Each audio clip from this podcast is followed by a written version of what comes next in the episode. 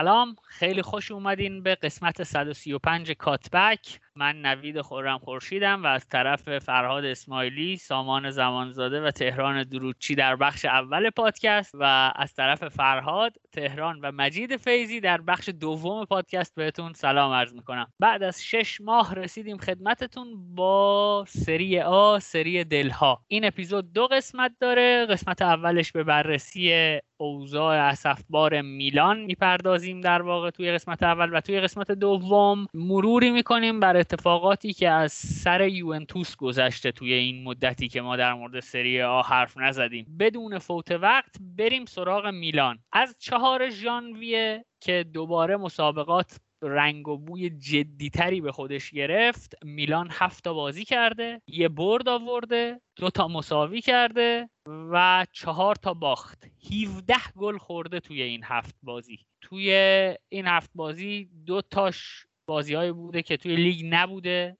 و میلان دو تا جام رو از دست داده. یعنی هم از کوپا ایتالیا هست شده و هم از در واقع سوپرکاپ رو به اینتر باخته توی یک بازی حیثیتی. اگر خودم بخوام بحث رو شروع کنم که من میگم میلان الان همه جاش مشکل داره. هم از نظر مدیریتی مشکل داره و هم از نظر فنی. و قسمت مدیریتیش رو حالا شاید هواداران میلان کمتر قبول کنن به خاطر همین تهران آوردیم اینجا که خیلی جدی حمله کنه. اما اپیزود رو با سامان شروع می‌کنیم که بهمون بگه میلان از نظر فوتبالی چشه سامان. این رو برامون بگو که آقا اون طراوته اون بازیخوانی که پیولی داشت اون پرس از بالا همه اینها چه شد در این هفت بازی؟ سلام نوید. سلام می‌کنم به شنوندگان کاتبک. من خیلی کوتاه در واقع این بخش رو ارجاع میدم به همون بحثی که ما در ابتدای فصل در مورد میلان داشتیم. من خاطرم هست که در یکی از اپیزودهای آغازین این فصل ما درباره میلان حرف زدیم. چند هفته گذشته بود از بازی ها میلان نتیجه نسبتا خوبی گرفته بود. جالب اینجاست. و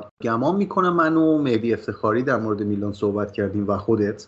و من دو نکته رو اشاره کردم بهش که دلیل اینکه چرا امیدوار نیستم به حفظ نتایج خوب. و خیلی دلایل پیچیده هم نبودن و تحلیلشون هم نیازی به در واقع rocket science نبود به قول معروف خیلی مسائل ساده ای بودن. به دو نکته اشاره کردن. یکی از دست رفتن عمق squad به شکلی که میلان بازیکن جایگزین و نه همون ببین فصل قبل هم میلان نسبت به squad ش حالا من می‌دونم تهران مخالف این حرف قبلا هم مخالفت کرده نسبت به squad ش نتیجه بهتری گرفت. حالا اون چیزی که overachievement در واقع می‌دونیم. اما مهمترین مشکل این بود که این اتفاق افتاد و در پس این اتفاق چه در یه, یه سری سعودی داشتی که تو سه سالی که به قهرمانی رسید. هر سال یه بازیکنی جدا شد یکی از بازیکن کلیدی تیم جدا شد و تنها بازیکنی که جایگزین شد حالا با بازیکنی شاید حتی بهتر از خودش دوناروما بود. بعد هاکان هنوز جایگزینی براش پیدا نشده. فرانکسی براش جایگزینی پیدا نشد که ما می‌بینیم برای پست دابل پیوت وقتی که میلان یکی از تونالیا به ناصر حضور نداشته باشن یا یکیشون افت کرده باشه نه جایگزین داره. نه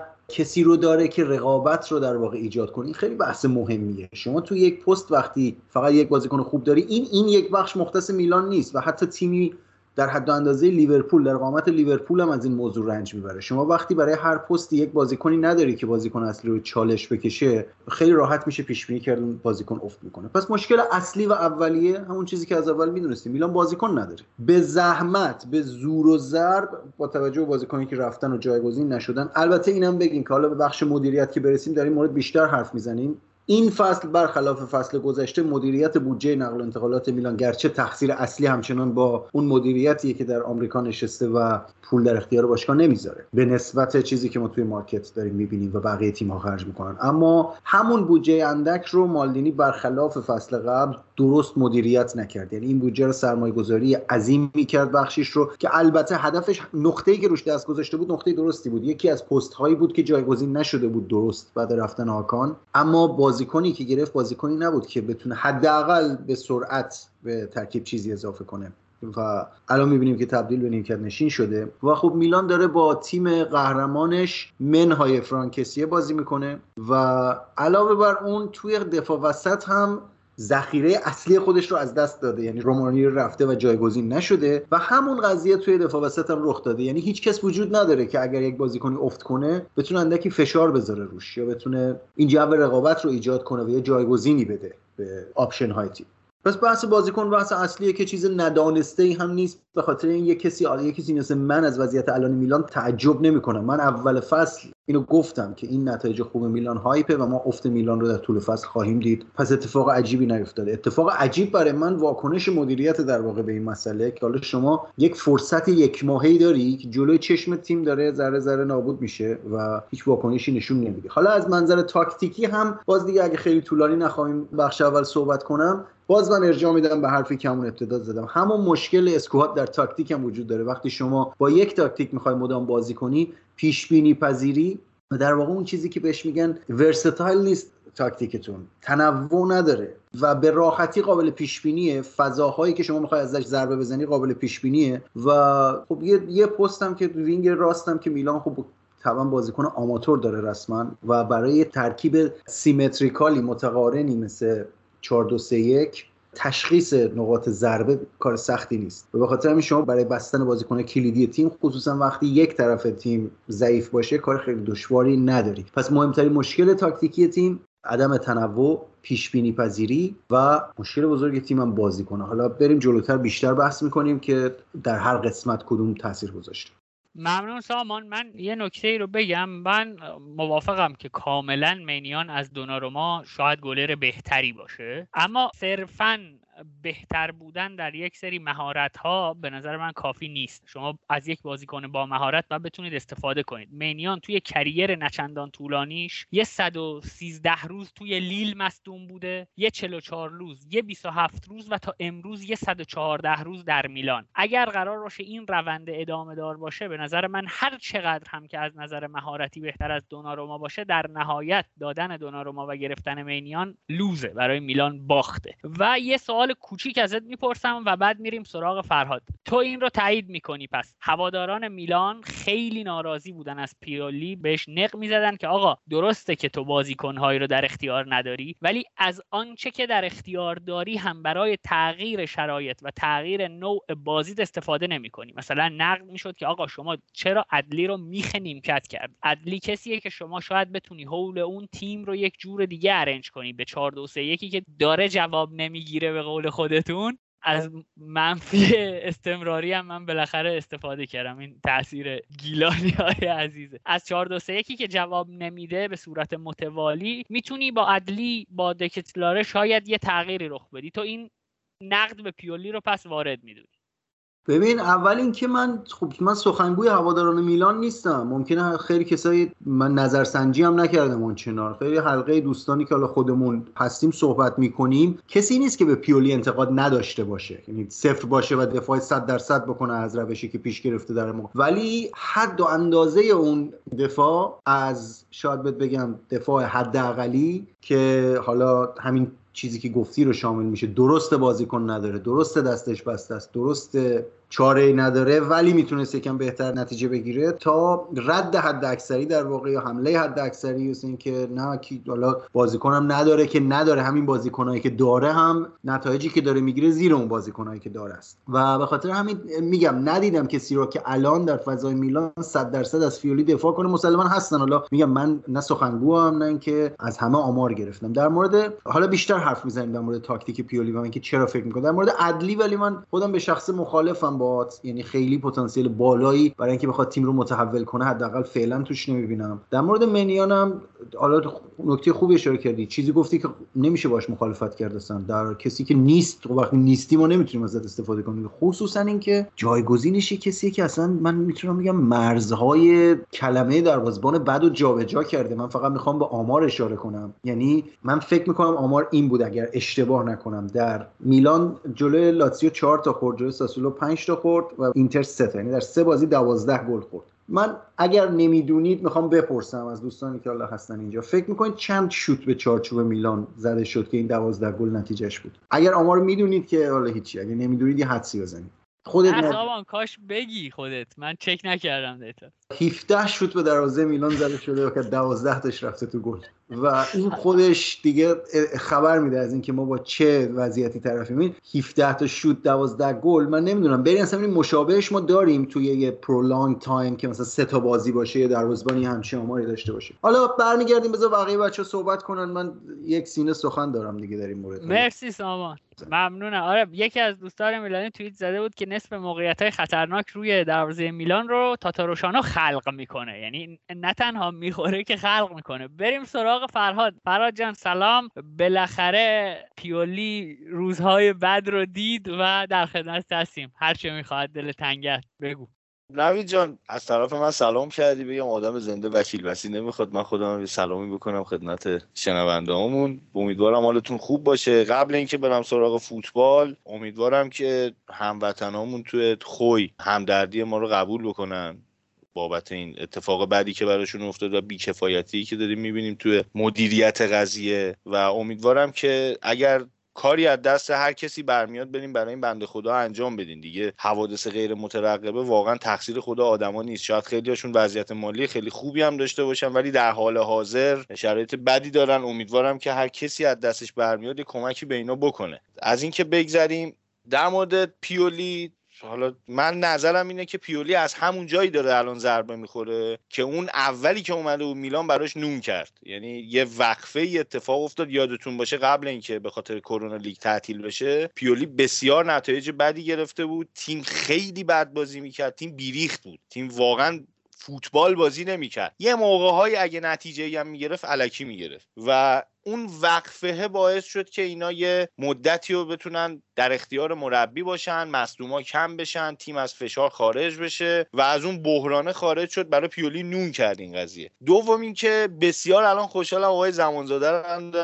این شکلی می‌بینم. اون موقعی که من میومدم می‌گفتم ما تو دروازمون اگر درخت میکاشتیم توپ ممکن بود چهار تاش بخوره به تنه درخت برگرده گل نشه و هندونویچ از درخت هم عمل کرده ضعیفتری داره. این روزای شما رو من هیچ وقت پیش بینی نمی‌کردم جدی. ولی الان واقعا خوشحالم که طرفدارای میلان الان فهمیدم من بدبخت دو ساله دارم چی میگم. راجع به اون جسدی که ما توی دروازمون میذاشتیم و هر توپی میومد می‌رفت تو گل الان حالا بعدا صحبت می‌کنیم. ولی راجع به اون جسدی که ما تو دروازمون گذاشته بودیم و هر توپی میومد گل می‌خورد من بارها اینجا اعلام انزجار کرده بودم که چه بعد خیلی موقع هم می‌شد که من می‌گفتم بابا تو هم زیادی دیگه گیر میدی خط دفاعتون هم بده. که یه بار با تهران داشتیم صحبت می‌کردیم خدا پدرشو بیامرزه. یه بار این بنده خدا پشت من در اومد که آقا دروازه‌بان خوب شما رو توی بازی نگه میداره. یعنی یه موقعهایی یه موقعیتی وقتی رو دروازت خلق میشه اون دروازه‌بان اگه دو تا توپ خوب بگیره اصلا روحیه تیم عوض میشه. یعنی من یادم میاد که مثلا دیفرای و اشکرینیار یه موقعی با صورت میپریدن جلو توپ که فقط توپ به سمت دروازه اینتر نره. چون می‌دونستن این توپ گل میشه و می‌دیدی 80 دقیقه تیم داره خوب دفاع می‌کنه. یه دونه توپ از دست دفاع در میره میاد رو دروازه و همون صاف میره تو گل. و خب این اصلا روحیه تیم رو نابود می‌کنه.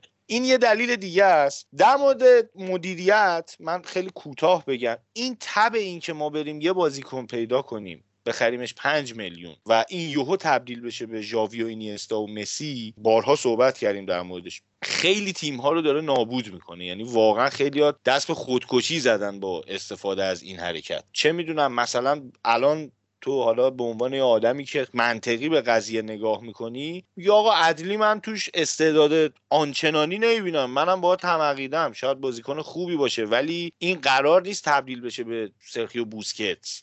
متوجهی؟ یا قرار نیست تبدیل بشه به اینیستا برای شما مثلا یه کار فانتزی انجام بده؟ این در نهایت یاسین عدلیه که قرار یه مقداری پیشرفت بکنه یه مقداری به تیمت کمک بکنه و به مرور زمان هم قراره به کمک بکنه. اهداف تیما متاسفانه توی سری آ خیلی بد شده. یعنی سری آ توی اپیزود مدیریت راجبش صحبت کردیم که الان خیلی تیما فقط دنبال اینن که زنده بمونن و دنبال اون جاه طلبیه نیستن. الان من فکر می‌کنم جنگ سهمیه توی ایتالیا خیلی مهمتر از جنگ قهرمانی. یعنی از اول فصل تیما میان میگن که آقا خب ما که در حد و اندازه قهرمانی نیستیم بریم برای سهمیه بجنگیم. یعنی همه باشگاه های تاپ ایتالیا دارن اینجوری بهش نگاه می‌کنن و برای همینه که فکر می‌کنم ناپولی به این راحتی داره. بالا جولان میده به قولی و خب مسلما فصل پیش هم حتی همینطور بود فصل پیش که ناپولی قهرمان نشد هر تیمی غیر از ناپولی قهرمان می‌شد ما اینجا با نویدم صحبت کردیم راجبش که آقا هر تیمی غیر از ناپولی قهرمان بشه اشتباه ناپولیه. چون اصلا بهترین اسکواد سری با یه اختلاف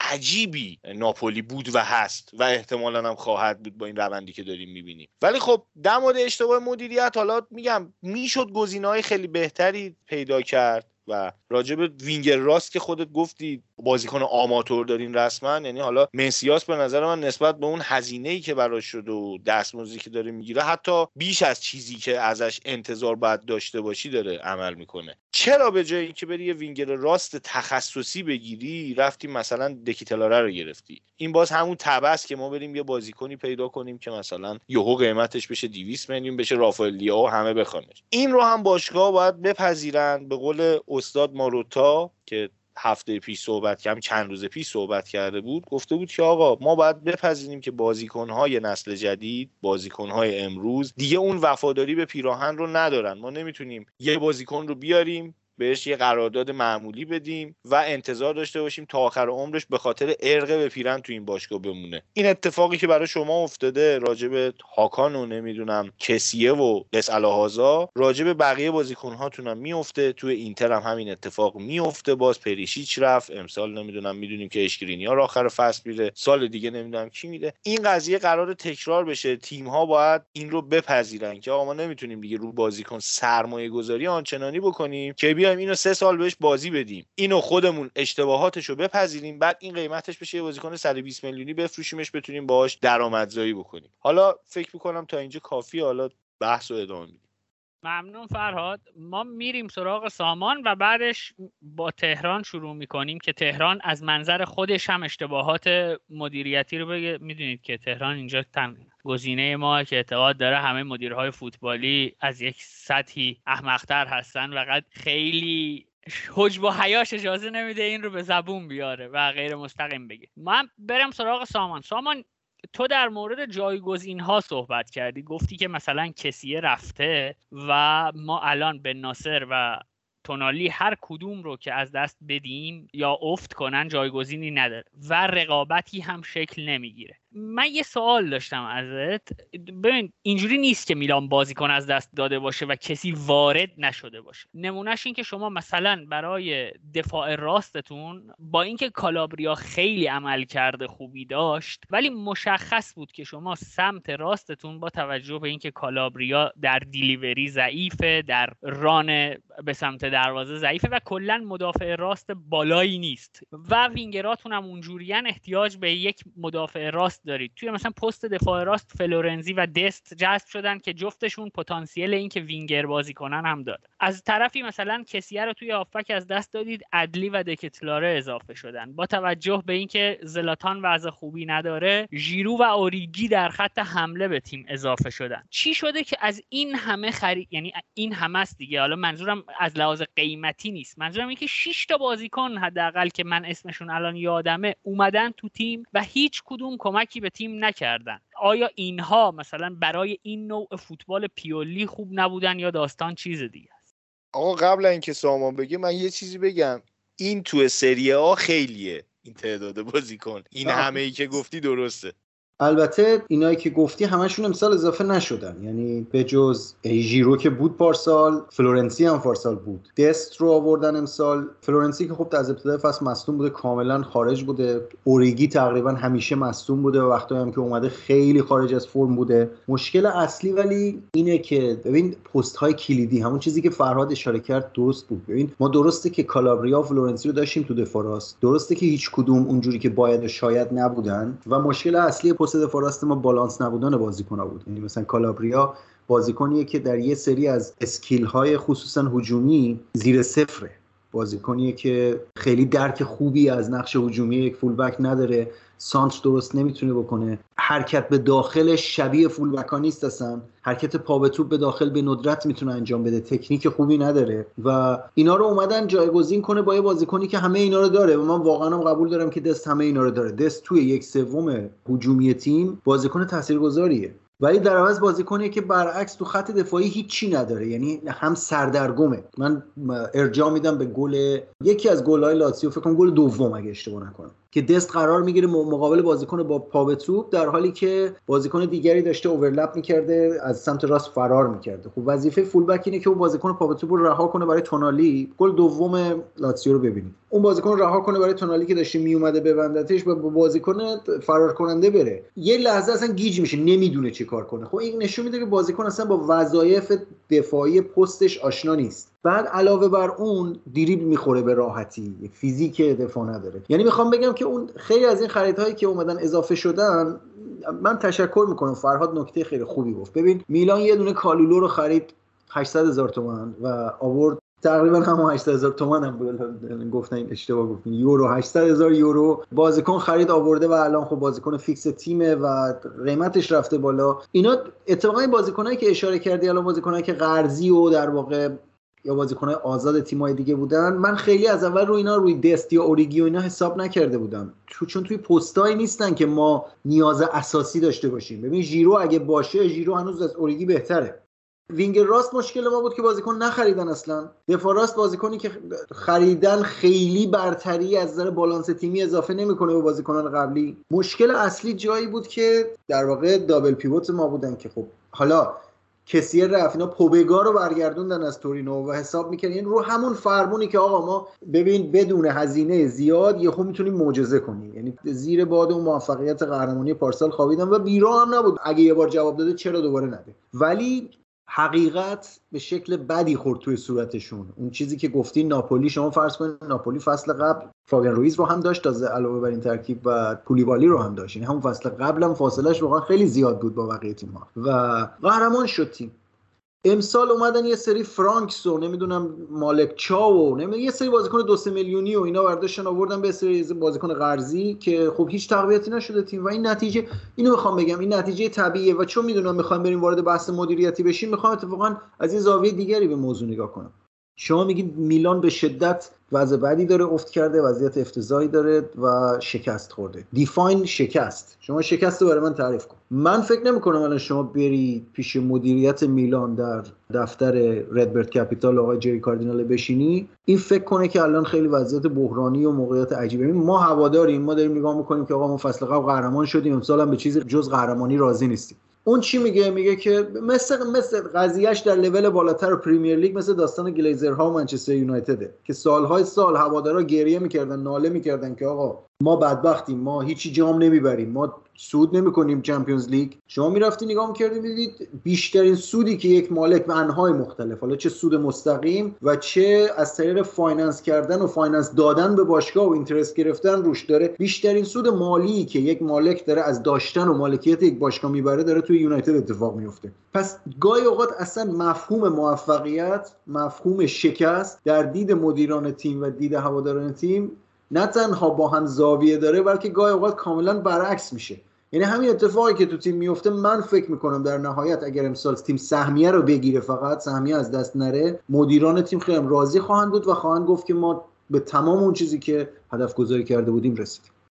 من قبل اینکه بریم سراغ تهران یه چیزی بگم. این خریدایی که سامان راجبش صحبت کرد بنجامین فرانک و نمی‌دونم مالک و فلان اینا. من احساس می‌کنم مثلا قبل اینکه وارد فصل نقل و انتقالات بشیم مالدینی اینا میشینن یه دست فوتبال منیجری می‌زنن. یعنی قشنگ یه دور میشینن حساب می‌کنن که آقا این تیم رو مثلا دو تا بازیکن اینجوری بیاریم چه شکلی میشه. و قیمت هایی هم که بابت بازیکن ها میرن راجبش چونه می‌زنن همون قیمت هایی که اونجا پرداخت کردن. یعنی مثلا الان من شنیدم که برایم دیاز رو می‌خوان قراردادش قطعی کنن و میگن که ما حاضر نیستیم 15 میلیون بیشتر بدیم بابت این پول بدیم. و همین احساس می‌کنم توی فوتبال منیجر مثلا مالدینی رفته مذاکره کرده 15 میلیون رئال قبول کرده گفته بیا آقا اینم تو واقعیت هم یه چونه بزنیم این شکلی میشه. خیلی دیگه بر اساس روی کاغذ داره عمل می‌کنه مدیریت میلان. یعنی فقط کاغذ رو داره نگاه می‌کنه. من از بحث آماری ضربه خوردن رو با پوست و استخونم درک کردم. یعنی من یادمه که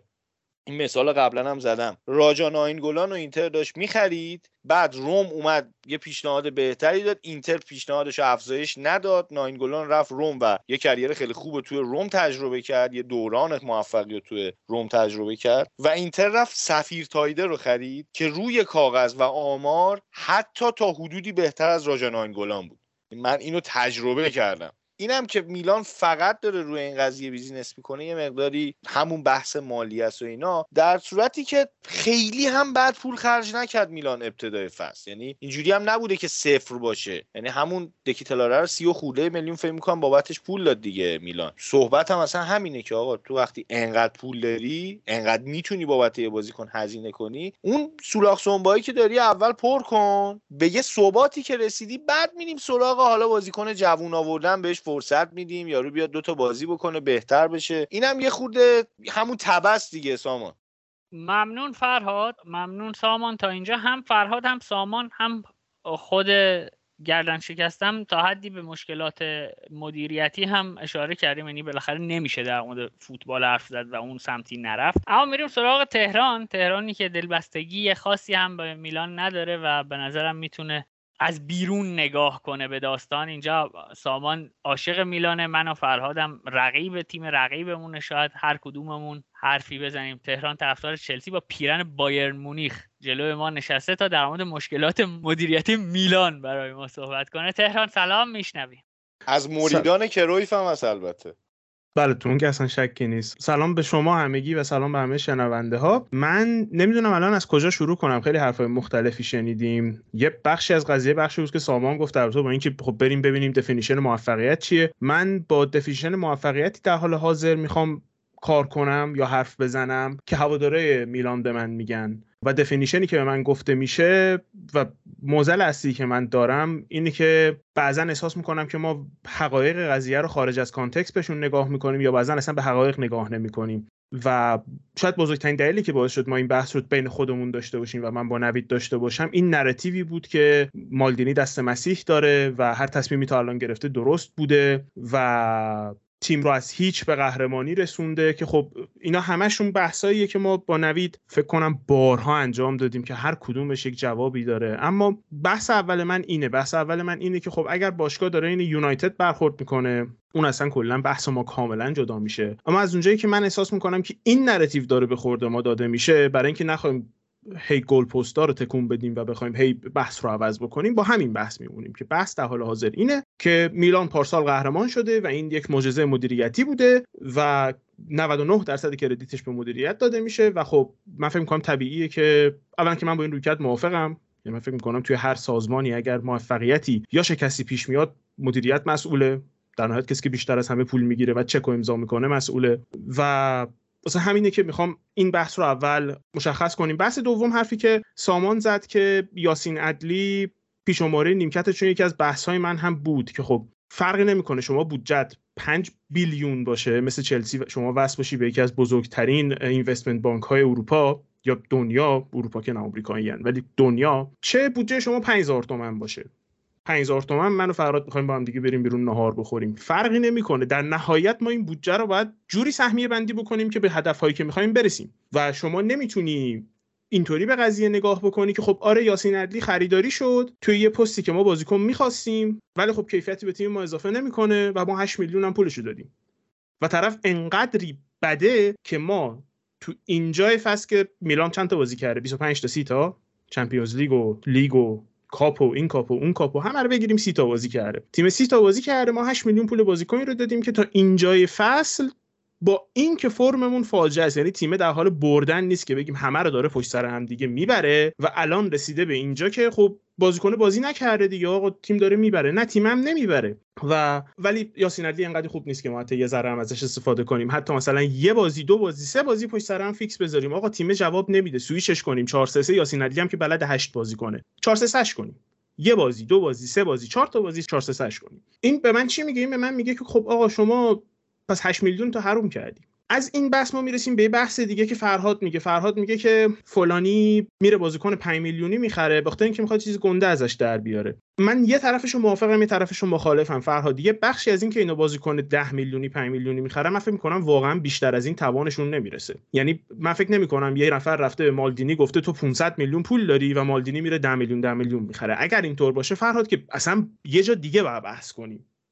ترا من حرف تو کامل میپذیرم و یعنی این که مثلا میگی بازیکن 5 میلیونی رفتن خریدن چون پول ندارن من قبول دارم. منتها میگم الان شما بیا همین پنجره تابستونی میلان رو نگاه بکنین. اینجوری هم نبوده که اینا صفر باشن و واقعا هیچ پولی نداشته باشن. من بحثم اینه. ببین در گذشته این چیزهایی که میگم حالا از اینتر مثال می‌زنم امیدوارم شنوندهامون اذیت نشن. اینتر من یادمه که مثلا 7 سال پیش به جای اینکه بره یه دونه بازیکن 25 میلیونی بخره می‌رفت مثلا 4 تا بازیکن 6 میلیونی می‌خرید که هیچ کدومش هم به دردشون نمی‌خورد. یعنی عملا فقط اسکواد پر شده بود. حالا شما اونجا بخوای آباژور بیار می‌خوای بازیکن بیار. هیچ فرقی اینا با هم دیگه نمی‌کردن. هیچ کمکی به تیم نمی‌کردن. من میگم این که بری بازیکن مثلا 5 ببین میلان با چی قهرمان شد؟ میلان با یه سری بازیکن با کیفیت توی تیمش قهرمان شد تو اسکواد اصلیش قهرمان شد. روی نیمکت آنچنان بازیکنی نداشت و اسکوادش عمق خیلی کمی داشت. درسته؟ تا اینجا که همتون قبول دارین دیگه. امسال اینا اومدن چیکار کردن؟ یکی دو کن از ترکیب اصلی کم شد. از ترکیب اصلی اینو گرفته شد بازیکنه و اینا رفتن عمق اسکواد رو به اصطلاح تقویت کردن. من میگم آقا شما تو زمینت وینگر راستت مشکل داره. نباید بری دفاع راستت عمق اسکوادش رو بیشتر بکنی. شما الان بازیکن هافک دفاعیت رفته یکی از مهمترین بازیکنه تیم تو تخریب بازی حریف رفته. نباید بری جاش یه بازیکن فانتزی ورداری بیاری تو تیمت. یه نکته کوچیکی هم من اینجا فقط اضافه کنم. اول اینکه حالا اون چیزی که تهران میگه حداقل مخاطبش من نیستم. یعنی من نبودم که بگم آقا مالدینی آدم یکیش اشتباهی نمی‌کنه و مالدینی داره یاد می‌گیره هنوز. این مدیر تقریبا تازه کاریه که اتفاقا قبل از قهرمانی فصل قبل که فصل موفقش بود اشتباهاتی هم داشت حتی قبل از اون. حالا بعدش که حالا بماند که چرا ولی نکات خوبی رو بچه اشاره کردن. یه نکته دیگری هم من اشاره کنم. درسته که ما می‌دونیم به صورت سنتی توی فوتبال ایتالیا بستن تیم و نقل و انتقالات با مدیر باشگاه یعنی حالا به صورت سنتی تر که حتی اصلا ما با دورانی مواجه بودیم که رئیس باشگاه یعنی صاحب باشگاه مالک باشگاه خودش می‌رفت می‌خرید که الان ما هنوز بازمانده های اون تو ناپولی می‌بینیم. یعنی توی ناپولی همچنان هر بازیکنی که قرار بیاد باشگاه قرار بره قرار تمدید بشه اولین کسی که خبرنگارا میان ازش می‌پرسن خود دیلارنتیسه که آقا مثلا فلانی چی شد؟ در که خب توی مثلا پریمیر لیگ هم چیزی قابل تصور نیست دیگه. شما مثلا بری جلوی چه می‌دونم مالک باشگاه سیتی رو بگیری. اسمش چیه؟ شیخ منصور. شیخ منصور مثلا دیبروینه تمدید می‌کنه یا نه؟ مثلا میگه آقا مثلا من چه می‌دونم. سامان به قول نوید می‌گفت دیلورنتیس توی توییتر مربی اخراج می‌کنه. یعنی با مربیش تو آره، یعنی توییتر خدافظی کرد. و تفاوت منتها ما توی میلان یه ببین این دوتا جهان متفاوت بود دیگه. دوتا جهان متفاوت بود که توی پریمیر لیگ همه چی در دست مربیا بود صد درصد. یعنی الکس فرگوسن کسی بود که چه می‌دونم شهریه مدرسه بچه های بازیکن های تیمم الکس فرگوسن با تصویب می‌کرد. آرسن ونگر بنده خدا کم مونده بود واقعا سر این قضیه استادیوم آرسنال اون موقعی که ساخته می‌شد واقعا فقط همین مونده بود از این کلاه ایمنیا بذاره سرش بره بالا سر کارگرا وایسه. یعنی بودجه استادیوم هم این بنده خدا باید ریویو می‌کرد. مثلا آقا ما اینقدر می‌خوایم سر هزینه کنیم. تو ایتالیا برعکس بود. همه چی دست مدیر بود. انگلیس الان یه مقدار اینو اجاست کرده رفته به سمتی که مدیر ورزشی داشته باشه. مربی و مدیر ورزشی با هم تصمیم بگیرن. ایتالیا هم برخی تیم ها دارن میرن به این سمت که یه مقداری نقش مربی رو در نقل و انتقالات بیشتر کنن که کاملا هم به قولی به قول بچه‌ها گفتن میک سنس یعنی مر... اگر مربی قرار نیست تاثیر داشته باشه تو نقل یکی از بزرگترین مشکلات میلان disconnection کامل پیولی از بازار نقل و انتقالاته. چرا؟ من اینو یه ذره حالا psychological می‌بینم مثلا background شو از نظر روانشناختی موقعی که پیولی اومد مربی میلان شد آدمی بود که یه بازنده بود. یعنی جایی بهش کار نمی‌دادن و به عنوان یه مربی ناموفقی شناخته می‌شد. و حتی اومد میلان با اعتراضات و مخالفت بسیار شدید هوادارا روبرو شد. و اینطوریه که هنوز تو اون فاز مونده که آقا من باید پوان بدم برای اینکه بمونم تو این تیم تو این جایگاه در این استادیوم زیبا با این هوادارایی که 90 هزار نفر هر سال میان. و اینه که من تا الان من ندیدم. یعنی الان چند سال شده پیولی مربیه که بیاد بگه آقا مثلا من فلان چیز رو از باشگاه درخواست کردم. آقا من وینگر راست ندارم به باشگاه گفتم آقا دستورم نه خواهش شدیدم نه که آقا اگر میشه لطفا اگر ممکنه یه وینگر راستی بگیرین. حالا فرهاد میگه که طرف به نسبت قیمتش مسیاس بد نبود. اگه به نسبت قیمت باشه خب ما الان مجانی میرم بازی می‌کنم هر کاری بکنم به نسبت قیمتم خوب بازی کردم دیگه. قیمتم هم صفره. شما نمی‌دونیم ما چی کشیدیم از دست آماتوریسم در این پست. من اسمشو فقط می‌ذارم آماتوریسم. من یک بار ندیدم در طول این سالها پیولی بیاد نسبت به این موضوع بگه آقا من از باشگاه خواهش می‌کنم که مثلا یه همچی چی یا بیاد بگه من تو نقل و انتقالات سعی خواهم کرد که روی پستایی که بازیکن نداریم این خیلی نکته مهمیه که پیولی خودش رو جدا می‌کنه از تیم مدیریتی و این جدایی باعث ضربه های زیادی شده. ممنون سامان. من دو تا فقط مثال بزنم که اینکه میگه خودش رو جدا می‌کنه از بازار و از تیم مدیریتی. توخل یکی از دلایلی که شغلش رو از دست داد همین بود. اینکه حاضر نبود مشارکت کنه در این قضیه و نمونه اینکه خواهش نمی‌کنه به تیم فشار نمیاره هم مثلا نمونهش رو کنته توی اینتر دیدیم که شورت مدیرا رو می‌کشید کلشون سر اینکه بعد بازی باخته بود می اومده بود می‌گفت شما بازیکن برای من از ساسولو آوردید. تیم رو کلا می‌ترکوند با حرفاش و اینکه پیولی هم بازنده بوده من بگم قبلش مربی که میلان رو قهرمان کرد ما رو در گروه هاپوئل بیرشیوا در لیگ اروپا چهارم کرد. اون موقع البته بهش می‌گفتن جام یوفا. ما از هاپوئل بیرشیوای اسرائیل الان نهم تو لیگ اسرائیل همین لحظه که من دارم باهاتون صحبت کنم تو تو سن سیرو کامبک خوردیم. برمیگردیم به لیگ چند تاییه نوید لیگ اسرائیل. چند تیمیه 12 13 تا. فکر کنم آره. آره حالا بازم من میگم فرهاد یعنی اگر فرض رو به این به چه به غلط چه به درست فرض رو به این بذاریم که طرف 5 میلیونی 5 میلیونی بازیکن می‌خره بدن اینکه پول نداره اون موقع بحثمون یعنی پول داره ببخشید پول داره و نمی‌کنه اون موقع اصلا بحث چیز دیگه میشه. یعنی وارد بحث دنیل لوی میشیم که این آدم پول داره و معلوم نیست داره چی کارش می‌کنه. ولی فرض رو می‌گیریم که اینطور نیست. برمیگردیم به همینی که الان هست. یه حرفی زدی گفتی که اینا دو تا از بازیکنای تیم اصلیشون رو دست دادن و جایگزینش نکردن. اولا که فرهاد خیلی به نظر من مهمه بگیم که دو تا از بازیکنهای تیم اصلیشون رو به صورت آزاد دست دادن. این خیلی بحث مهمیه. چون شما یه استی داری ما به بازیکن به عنوان اسست نگاه می‌کنیم تو باشگاه دیگه. درست یا غلطش مهم نیست. الان بحثش اینجا نیست. شما یک استی داری که تو حالت طبیعی می‌خوای یا این اسست رو نگه داری که واسط به هر جوری بازدهی داشته باشه بازیکن تو زمین یا وقتی ردش می‌کنی پولی وارد کنی که بتونی با اون پول اسست جدید بخری فرهاد. ما برمیگردیم سر این بحثی که من حداقل دو ساله دارم با دوستای من که ایتالیا نگاه می‌کنن یعنی خودتون مهدی ما این بحث رو داریم که آقا یک چرخ است. شما یه اسست داری تر استفاده می‌کنی میفروشی با پولش اسست جدید میاری هی می‌سازی هی روش می‌سازی هی روش می‌سازی هی روش می‌سازی. این چرخه واسه میلان توی دو فصل اخیر یه جاش سوراخ داشته. سه تا بازیکن باشگاه میلان سه تا بازیکنی که شما تو بدترین حالت با می‌تونستی ازشون 100 میلیون درآمدزایی کنی. و 100 میلیونی که از اینا می‌تونستی درآمدزایی بکنی واسه تو نه تنها می‌شد جای سه نفرشون رو پر بکنی بلکه به قول تو فرهاد دپفشون هم درست می‌شد. عمق اسکوادشون هم درست می‌شد. این مدل مذاکره کردن که طرفدارای میلان هم عاشقشن که شما سر میز میشینی میگی دو میلیون طرفت میگه سه میلیون شما میگی یک و نیم شاید به عنوان طرفدار خیلی چیز فانی باشه. اما اگه یادت باشه فرهاد سر قضیه توموری میلان بند داشت سر توموری و برگشت سر میز مذاکره و خواستن قیمت رو پایین بیارن. اگه یادت باشه اون موقع داشتیم سه‌تایی با مهدی حرف می‌زدیم و من بهش گفتم که این رویکرد تو بازار دیر یا زود باعث میشه کسی با شما business نکنه.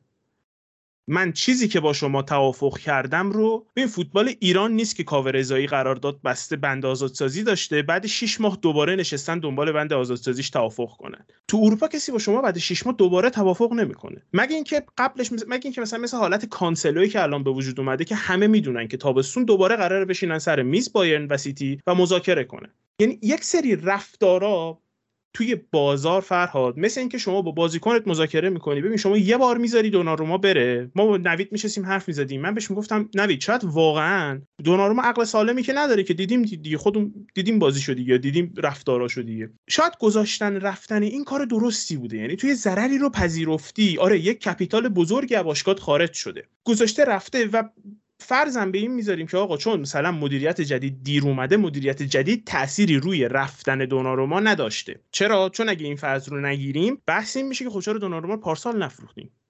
چرا پیارسال نفروختین شما می‌دونستین دوناروما همچین آدمیه. چرا زودتر فروخته نشد؟ چرا سال قبلش که چلسی 40 میلیون پیشنهاد داد فروخته نشد؟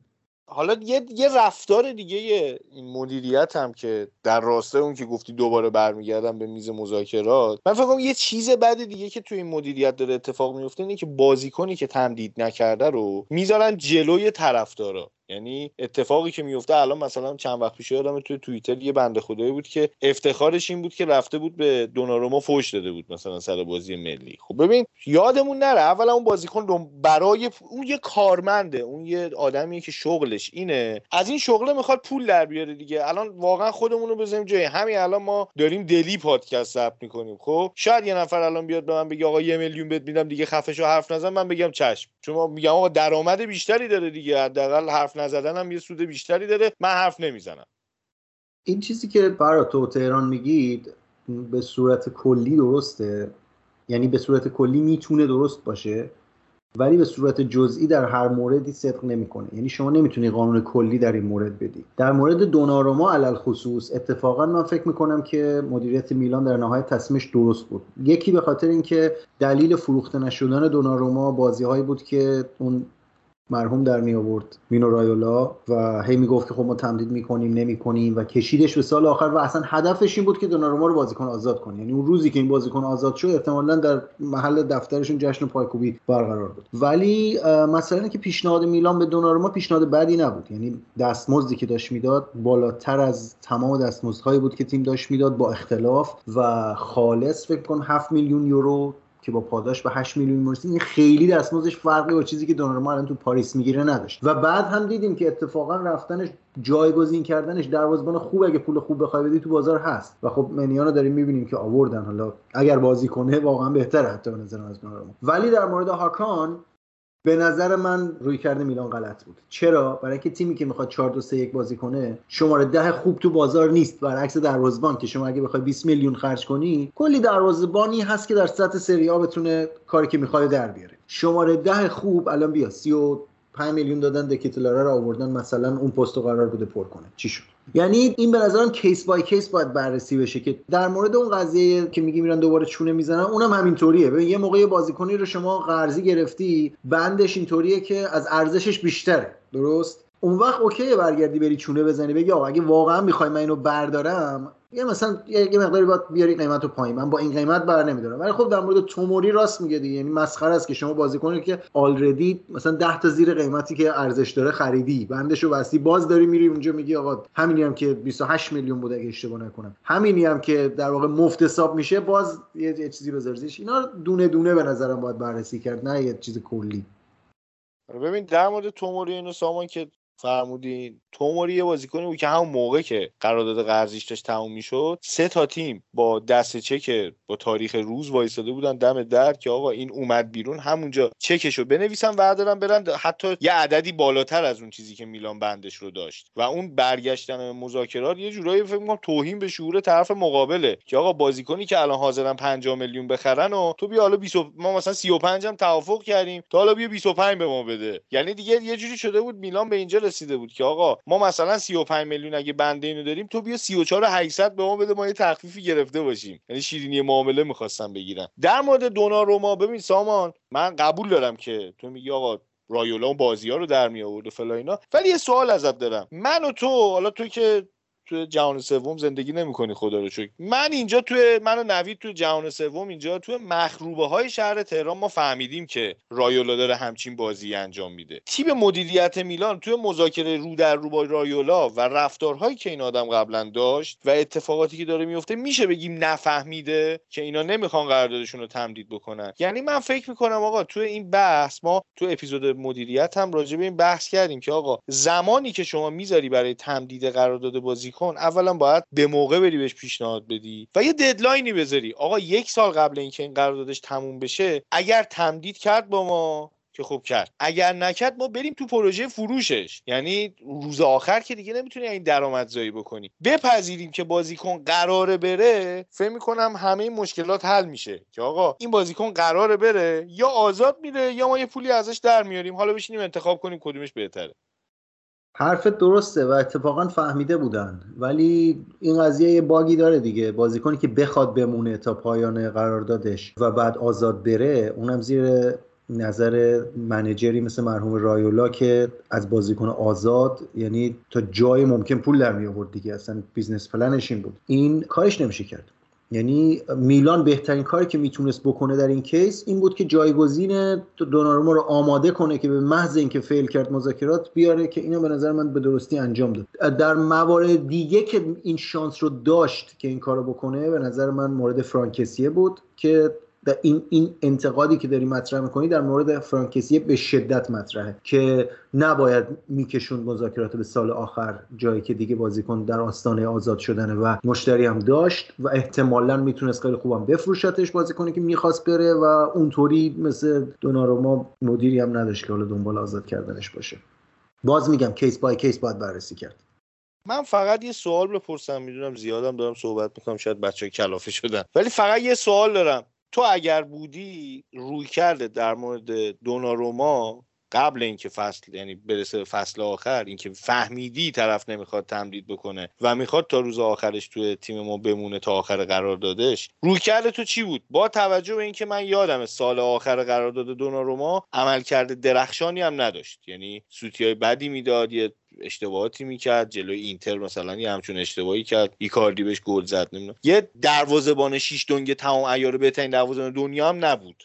روی کرده من قطعا این می بود که بازیکن رو بذارم برای فروش و برم دو همون موقع برم دنبال گزینه جایگزین و بهش بگم که اگر یا تمدید می‌کنی یا اگر تمدید نمی‌خوای نمی‌خوای بکنی ما الان باید بفروشیمت و همکاری کن که فروش بری. ولی در اون صورت تیم مدیریتی و تیم فنی باید آماده باشه اگر بازیکن نپذیرتش بذارتش رو سکو آیا میلان می‌تونست افورد کنه همچی چیزی رو که بذارتش رو سکو؟ از نظر من تیم باید در شرایطی خودش رو قرار بده که همیشه بتونه اینو افورد کنه. ما الان می‌بینیم که روم زانیولو رو داره می‌ذاره رو سکو دقیقا به همین دلیل. یک سال نیم از قراردادش مونده. داره بهش میگه آقا ما اینطوری نمیشه. اگه می‌خوای بفروشیمت اگه نه میری رو سکو. ولی خب میلان شرایط خاصی داشت دیگه ببین تیمی که هوادارایی که توقع زیادی دارن و پیولی مربی این, این تو این مورد هم به نظرم پیولی تاثیر داره. پیولی یکی از کسانی بود که مدام توی مصاحبه ها می‌گفت که چه سر دوناروما چه سر هاکان چه سر فرانکسیه که آقا ما تو روز آخر ازشون استفاده می‌کنیم. اینا بازیکنهای منن سربازای منن وظیفهشون رو بهترین نحو ممکن دارن انجام میدن. و خب این وایب رو اصلا نمی‌گرفتی شما که تیم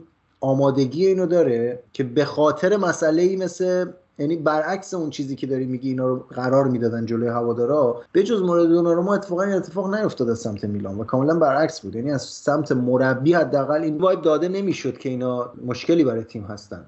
و الان من اینو دارم میگم دارم نمیگم که کاری که میلان کرده درست بوده ها. و می‌بینیم که الان خودشون درس گرفتن از این اتفاقی که افتاده و متوجهن که آقا بازیکن حتما نباید بیاد بدرفتاری مستقیم بکنه با مدیر مدیر دعوا کنه یا مربی دعوا کنه که در حال ضربه زدن به تیم باشه. بلکه این رفتار ویروسوار گسترش پیدا می‌کنه دیگه. این می‌بینه بغل دستی من پارسال وایساد آزاد شد دو سال صبر کرد قراردادش تمدید نکرد دبه کرد رفت ده میلیون هم زد به جیب کش لامسامونی میگه بعدی هم میگه من همین کارو می‌کنم. الان دارن سر لیاو یک سال زودتر شروع کردن به مذاکرات تمدید قرارداد. همینه که میگم مالدینی داره یاد می‌گیره مسئله اینه. و نه حرفایی که می‌زنید درسته. یعنی خیلی طول کشید و خیلی ضربه خوردیم تا یاد بگیرید در مورد دوناروما این یکی و من خیلی نمیپذیرم. چون ببین راه نداشت. یعنی نمی‌شد. شما با اون مرحوم اتفاق نمی را نداشت بتونی کاریش بکنی. می‌خواست طرف به همینجا برسونه و اتفاقا واکنش میلان سعی بود. در مورد هاکان و فرانکسی به نظر من میلان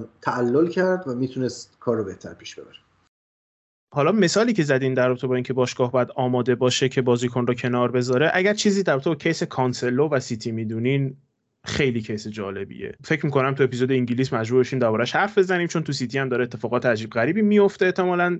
مخصوصا تابستون بعد. اما این یه مثالی از همونه که به محض اینکه بازیکن شروع می‌کنه به اینکه فضا رو به هم بریزه شما باید آماده این باشی که کنارش بذاری حتی اگه طرف یکی از سه تا بهترین دفاع دنیا باشه. خلاصه حرف من در رابطه با میلان اینه که این چرخه که خب تو business تقریبا همه چیز چرخه است تو فوتبال خیلی به صورت واضحی چرخه است. این چرخه که ما بازیکن top مون رو و top که میگم الان چهار تا بازیکن تو ذهنم سه‌تایی که رفتن به علاوه لیائو هر چهار تا بازیکنای Champions League ی بازیکن top Champions League ن این چون فکر می‌کنم نفر بعدی این اتفاق با لیائو میفته یادتون باشه سر قضیه دوناروما می‌گفتن وایسیم ببینیم کسیه چی میشه و کسی هم همون اتفاق افتاد و الان میگن وایسیم ببینیم لیائو چی میشه که رویکرد مدیریت میلان با لیائو چطور خواهد بود که اگر تمدید نکنه تا تابستون آیا میفروشنش یا می‌خوان همینطوری بازیش بدن دوباره. اما این چرخه که ما بازیکنهای top Champions League یمون رو بذاریم بدون اینکه چیزی به باشگاه برگردونن برن بریم به جاشون.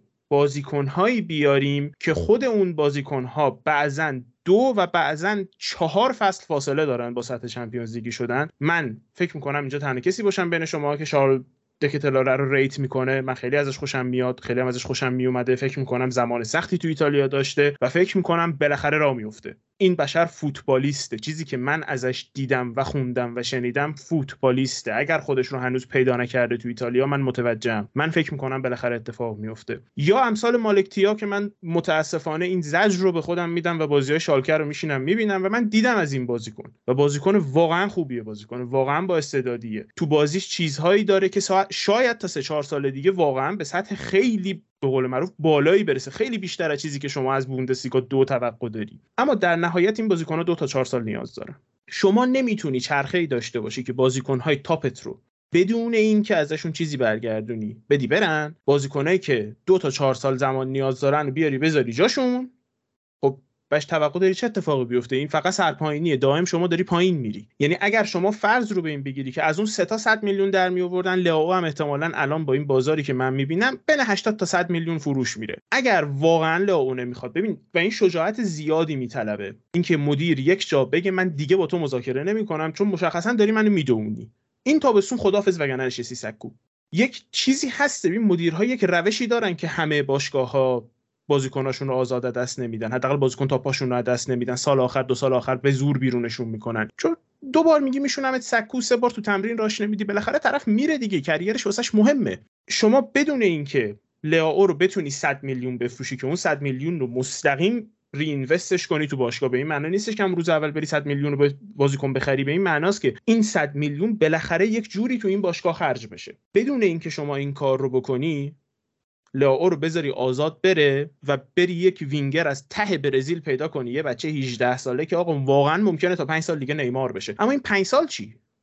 این 5 سال چی؟ آیا می‌تونی تو این 5 سال سهمیه بگیری؟ تو ایتالیا با بازیکن 18 ساله برزیلی. تمام مسئله من در رابطه با میلان اینه. این چرخه به نظر من نمیچرخه.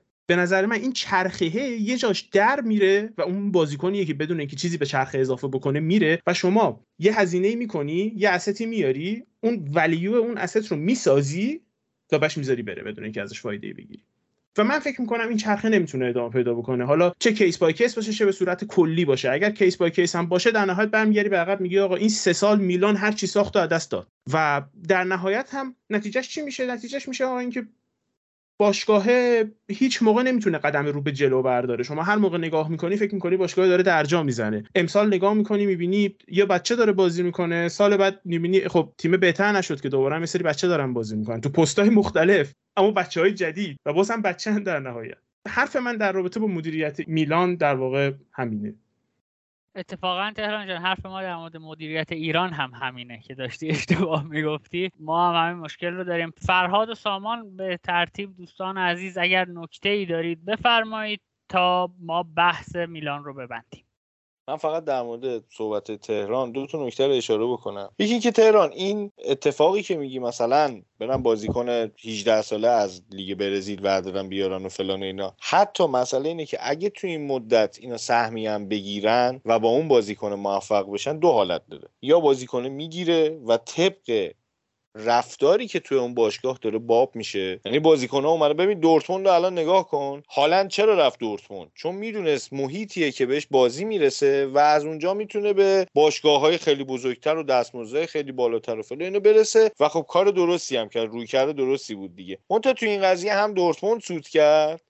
یعنی هم یه مدتی بازیکن خیلی با کیفیت در اختیار داشت هم موقعی هم که رفت یه پولی ازش به دست آورد و بالاخره دو طرف راضی بودن. ولی در مورد میلان این رفتاری که باب شده چه اتفاقی افتاده؟ اینه که الان خیلی بازیکن‌ها میگن که آقا میریم تو این تیم قرارداد 5 ساله میبندیم. مجبوره به ما بازی بده و میده. هر اشتباهی کردیم. اگه پیشرفت کردیم که پاریس سن فردا میاد یه پیشنهاد سه برابر واقعیت می‌ذاره جلومون. آزاد این باشگاه جدا میشیم. اگه هم بازیکن بدی بودیم که حالا مثلا چه می‌دونم 2000 بالا پایین تمدید می‌کنیم دیگه. این رفتاره داره باب میشه. یعنی ما بریم نیمار بعدی رو تو 17 سالگی هم پیدا کنیم بیاریمش میلان. 5 سال دیگه که قراردادش تموم شد احتمالا نمی‌تونیم دوباره باش تمدید کنیم. با توجه به رفتاری که باب شده توی باشگاه و این داره یه شکلی پیدا می‌کنه دیگه. یعنی من فکر می‌کنم الان لیاو هم خیلی دور از اون شرایط نیستش که بگی میلانو داره بازی میده. امروز میگه تمدید می‌کنم فردا میگه تمدید نمی‌کنم. من نمیفهم. ببین اشکرینیار نمی‌خواست تمدید بکنه.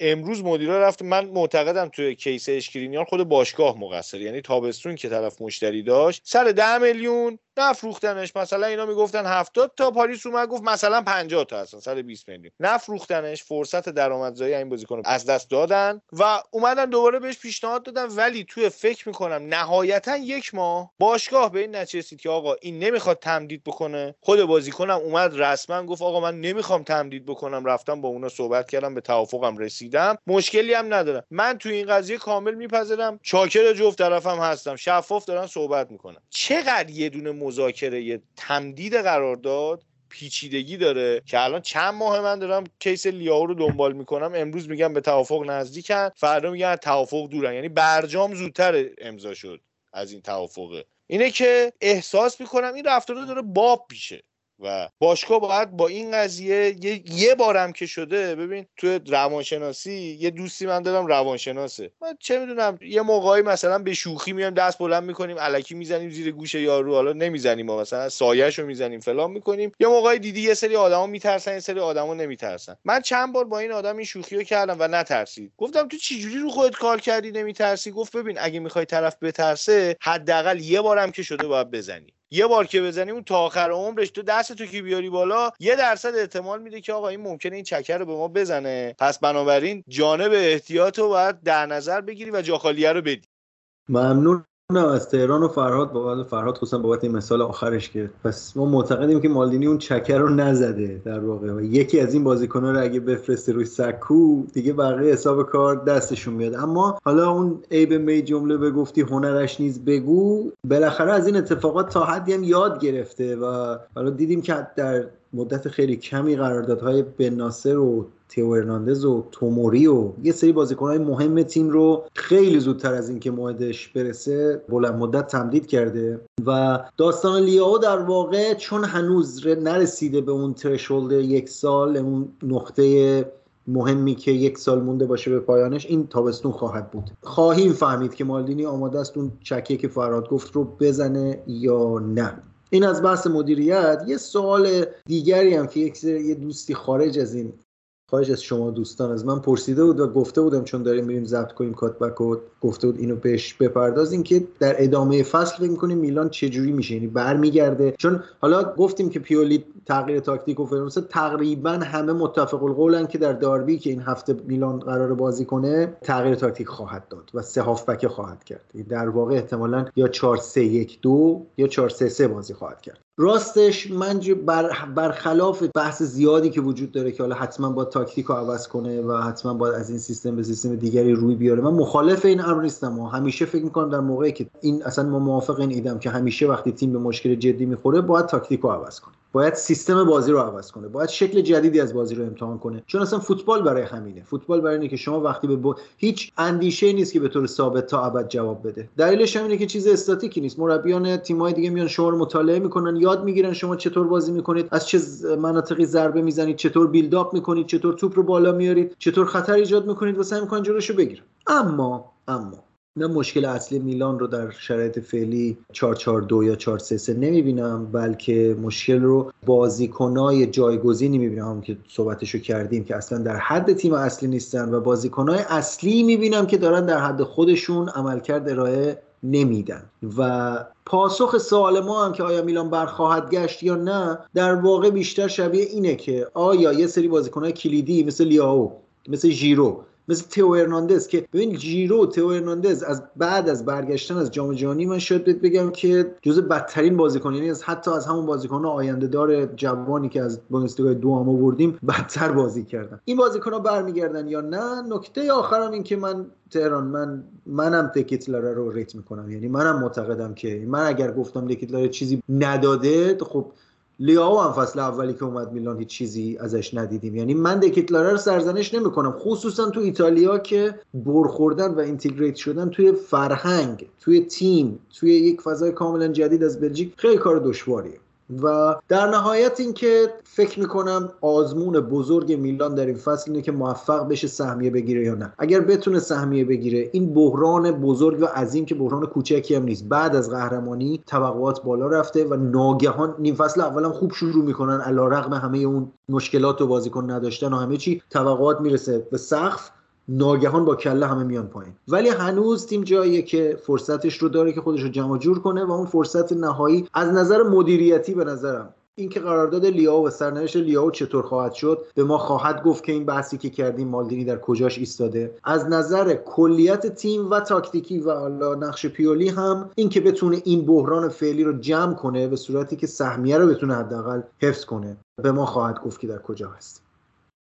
سامان من فقط یه نکته کوچیک بگم اینه که تیم همین شکلی وارد بحران میشه و همین شکلی یهو روی روند خوب میفته. یعنی اون اول بعد از اون پروسه تعطیلات و نمی‌دونم قرنطینه و فلان کووید یه اتفاقی افتاد تیم اومد چند تا بازی اگرم یادتون باشه بازی های خوبی نمی‌کرد میلان. یعنی قشنگ بازم بازی نمی‌کرد ولی نتیجه رو می‌گرفت. و تیم افتاد روی نوار برد و فرم خوب پیدا کرد. و الان طبق تقویم خب واقعا هم نگاه بکنی اینا بازی های ساده ای نبودن. مثلا همه تیم های بزرگ با ساسولو معمولا مشکل دارن با لاتزیو مشکل دارن. با حالا اینتر که اصلا بازی دربی بوده بازی مستقیم با رقیب دیرینه بوده. ولی این چندتا که میاد پشت هم نگاه که می‌کنی تیم وارد بحران میشه و به خصوص تیمی که نقطه قوتش مسائل روحی روانی بوده. یعنی فصل قبل که اینا قهرمان شدن من معتقدم بیش از اینکه کیفیت بالایی داشته باشن اینا رو جو گرفت به لفظ خودمونی بگیم. یعنی اینتر هم نگاه بکنی فصل قبلش قهرمان شد من معتقدم کنته اومد یه جوی ایجاد کرد. اینا بیش از چیزی که در توانشون بود رو ارائه دادن.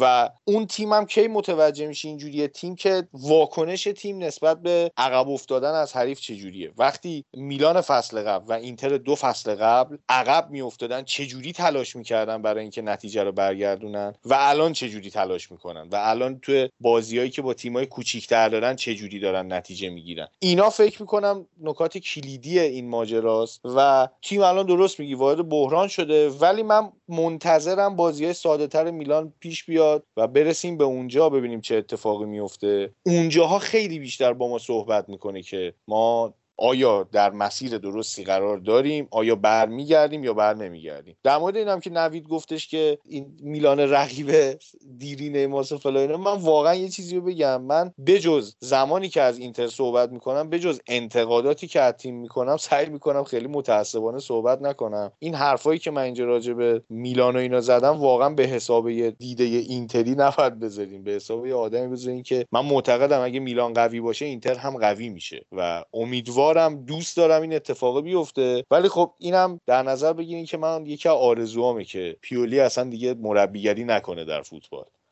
ممنون بچه ها ما این بحث رو هم اینجا میبندیم. فقط من یه نکته بگم که من خودم خیلی برام جالبه که بدونم. یه چیزی برای من یه احساسی می‌کنم که آقا فوتبال داره بیشتر نوع business کردن توی فوتبال احساس می‌کنم می‌خواد به سمت نوع business کردن در NBA بره. یه روزی دلم می‌خواد یه کسی که ساختار NBA هم می‌شناسه با چند تا از دوستانی که ساختار business فوتبال رو می‌شناسن بشیم دوره هم در مورد این حرف بزنیم که آقا چرا اصلا فکر می‌کنید نمیشه؟ چون ما این رو میگیم خودمون که این نشد که هر بازی کنی میاری آزاد بره. چرا می‌خوام بدونم چرا نشه. اگه ما وقتی هر بازیکنی رو میاریم آزاد بیاریم یعنی اگه به اون سمتی بره که هر بازیکنی ما از دست میدیم آزاد بره در کل ممکنه به جایی برسیم که هر بازیکنی هم میاریم آزاد بیاد. دوست دارم بشینیم سر این حرف بزنیم که چه فرقی داره دنیای business فوتبال با business ورزش های آمریکایی مثل مثلا NBA که و یه مقایسه بکنیم. شاید یه روزی توی یه اپیزود plus بتونیم این کار رو بکنیم. دمتون گرم بچه ها بریم یه موسیقی بشنویم. و برگردیم با بخش دوم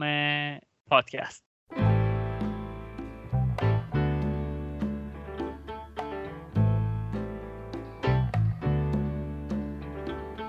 Stayed in bed all morning just to pass the time. There's something wrong here, there can be no denying. One of us is changing,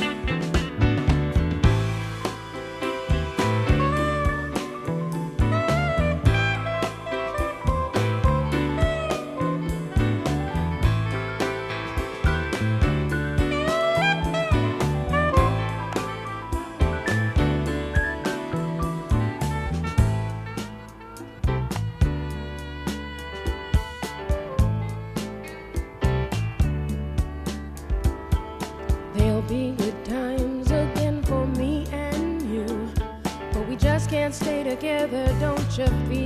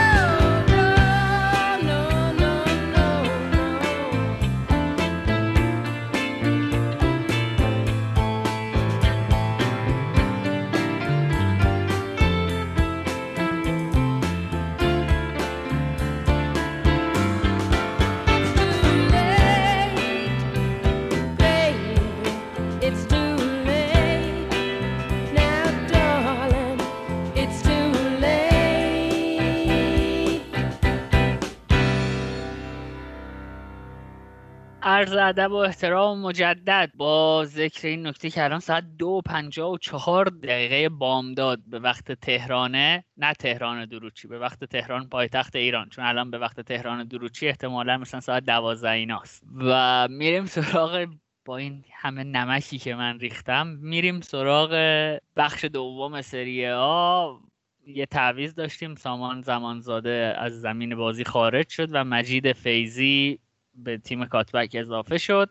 تا در مورد یوونتوس صحبت کنیم. مجید از جدیترین تعقیب کننده ناپولی و جدیترین تیمی که می‌تونست ناپولی رو به چالش بکشه برای قهرمانی به وضعیتی رسیدید که امروز ممکن در, در وضعیت فعلی ممکنه حتی تلاشتون برای سهمیه گرفتن هم ناکام بمونه اگه شانس نیارید. البته که ممکنه این 15 امتیازی که ازتون کم شده برگرده یا هر اتفاق دیگه اما چی شد که به اینجا رسیدیم؟ چه اتفاقی افتاد که اتفاقی که در واقع در تمامی باشگاه های ایتالیایی میفته یعنی من می‌تونم بگم که در اینتر این, اتفاق میفته باعث شد که این پرونده در واقع علیه یوونتوس به جریان بیفته و شما رو اذیت کنه. سلام میشنویم. سلام نوید سلام به تهران و فرها نوید بخوام بحث رو شروع کنم. باید از اصل پرونده شروع کنم. پرونده که حالا باز شده اسمش به یعنی به ترجمه فارسی بخوام بهش اشاره کنیم میشه سود سرمایه. رفتاری که یوونتوس داشته که حالا سوال اصلی منم تو این قضیه هستش اینه که فقط یوونتوس نبوده و فقط ایتالیا نبوده. ولی خب حالا نمی‌خوام فعلا به اونجا برسیم. پرونده به اسم پرونده مالی هستش به اسم سود سرمایه. یه مثال ساده بخوام بزنم. اینه که من بازیکن A رو به تو میفروشم 10 میلیون و بازیکن B رو از تو می‌خرم 10 میلیون. با قراردادهای 5 ساله. این قرارداد 10 میلیونی که من به تو میفروشم سندی که برای من ثبت میشه اون 10 میلیون ثبت میشه و خریدی که از تو دارم قراردادش خورد میشه توی اون پنج سال و سالی دو میلیون برای من میفته یعنی عملا من 8 میلیون توی اون پرونده سود کردم. حالا مثالاش هستش ما در مورد مثال پیانیش داریم و آرتور مثال دنیلو و کانسلو اسپیناتزولا و پلگرینی و و خیلی زیاد هستن. اکثر تیم ها هم درگیرش هستن نه فقط یوونتوس. حالا من فعلا می‌خوام بحث با همین خود دادگاهی که اتفاق افتاد شروع کنم. اول از همه من می‌خوام به این قضیه اشاره کنم که خب تعداد پرونده ها و تکررش از سمت یوونتوس بیشتر بوده نسبت به سایر باشگاه ها و چیزی که شاید برای بقیه باشگاه ها یه جورای بهونه بوده برای یوونتوس تبدیل شده به راه حل برای فرار کردن از اون موقعیت مالی که بعد از کرونا تقریبا دچارش شد. اون بدهی های زیادی که به بار اومده بود به خاطر وضعیت کرونا به خاطر وضعیتی که درگیرش شده بودن به خاطر قراردادهای سنگینی که بسته شده بود یه جورایی با این قراردادها خواستن قانون رو دور بزنن. البته اینجا من باید این قضیه رو اشاره کنم که این پرونده یک بار قبلا به دادگاه رفته بود تقریبا اپریل سال 2022 که تقریبا همین فروردین سال خودمون میشه و توی اون دادگاه نتونستن این حکم یعنی علیه یوونتوس و سایر باشگاهایی که درگیر بودن صادر کنن و باشگاه بیگناه شناخته شدن. دلیلش هم این بود که ارزش بازیکن رو نمی‌تونی تعیین کنی. مثال می‌زنم برای حالا خودت که حالا یکم بیشتر شرایط در جریان باشی. بازیکنی این تابستون از آکادمی اینتر میره چلسی با 15 میلیون. چزار کاسادی. این بازیکن چرا 15 میلیون میارزه؟ دلیل این ارزش گذاری دلیل این قیمت چیه؟ بازیکنی که تا حالا تو سری بازی نکرده ما هیچی ازش ندیدیم. یه اسست جوونی هستش که با این قیمت جابجا شده. این قیمت ها هیچ وقت نمی‌تونیم براش یه سورسی پیدا کنیم که بگیم خب این بازیکن انقدر میارزه. سری قبلی که رفته بودن از ترنسفر مارکت استفاده کردن و خب اونجا نتونستن اونو ثابت کنن و وقتی هم که باشگاه رو در مقابل هم قرار دادن باشگاه گفته بودن من راضی هستم. پس عملا نمی‌شد این کیس رو ثابت کرد. الان که این اتفاق افتاده و حالا حکم صادر شده حالا بماند حکم اولش اینطوری بود که اگه که یوونتوس قبول می‌کرد متهم هستش نه امتیاز کسب می‌شد ولی چون قبول نکرد شد 15 امتیاز. این قضیه به من اینو میگه که این حکم احتمال برگشت داره و دلیل اینکه این حکم هم صادر شد به خاطر این بود که خب یوونتوس توی بورس هستش و دادگاه عمومی تورین اومد این قضیه رو بررسی کرد و حکمی که صادر کرد هم بر اساس اسنادی بود که مطالعه شده بود. هرچند که این حکم قابل برگشت الان خود یوونتوس و سران و مدیرانش دارن توی دادگاه المپیک دادگاه المپیک ایتالیا برای برگشت این حکم تلاش می‌کنن. البته که چندین حکم دیگه هم ممکنه در روبروی یوونتوس باشه. در ماهای آینده بحث دستمزدها هستش که توی همون دوره کووید اتفاق افتاد و بحثی هستش که از سمت یوفا ممکنه پیگیری بشه. من فعلا بحث تا اینجا نگه میدارم تا بچه ها نظرشون رو بگن. بعدش در ادامه کیس بای کیس جلو میریم. ممنون مجید جان. من می‌دونم که تهران عزیز هم بسیار وقت گذاشته و این پرونده رو مطالعه کرده. تهران اگر زوایایی هست که به نظرت مجید بهشون اشاره نکرده و تو دوست داری مطرح بشن برامون بگو تا از اینجا به بعد دیالوگ بین تو و مجید رو بیشتر داشته باشیم. خب حالا مجید سری توضیحات کلی داد. من فکر می‌کنم برای اینکه بخوایم حرفی بزنیم در تو اینکه چه اتفاقی افتاده و چه اتفاقی خواهد افتاد. نیاز خیلی بیشتر بازش کنیم که یک فهم بهتری از پرونده به دست بیاریم. من اول بگم که من هرچی که میگم الان حرفایی که آقای جیمز هورنکسل واسه اتلتیک یا گفته یا نوشته منبع من توی همه چیز همونه. در حال حاضر فقط برای اینکه اول استبلیش کنیم که داریم از کجا حرف می‌زنیم. مسئله ای که هست اینه که سال 2020 دو دو اگه درست بگم که میشه پارسال درست 2022 میشه پارسال. FIGC که فدراسیون فوتبال ایتالیا باشه پرونده ای باز می‌کنه بر علیه 9 تا 11 باشگاه و 50 تا یعنی حداقل 50 تا از اکزیکتیو ها درباره 62 تا ترانسفر توی دو سال گذشته و ادعایی که می‌کنه اینه که این ترانسفرها که اکثرا سواپ دیل بودن یعنی ترانسفرهایی بودن که بازیکن جابجا شده توشون به این معنی که یعنی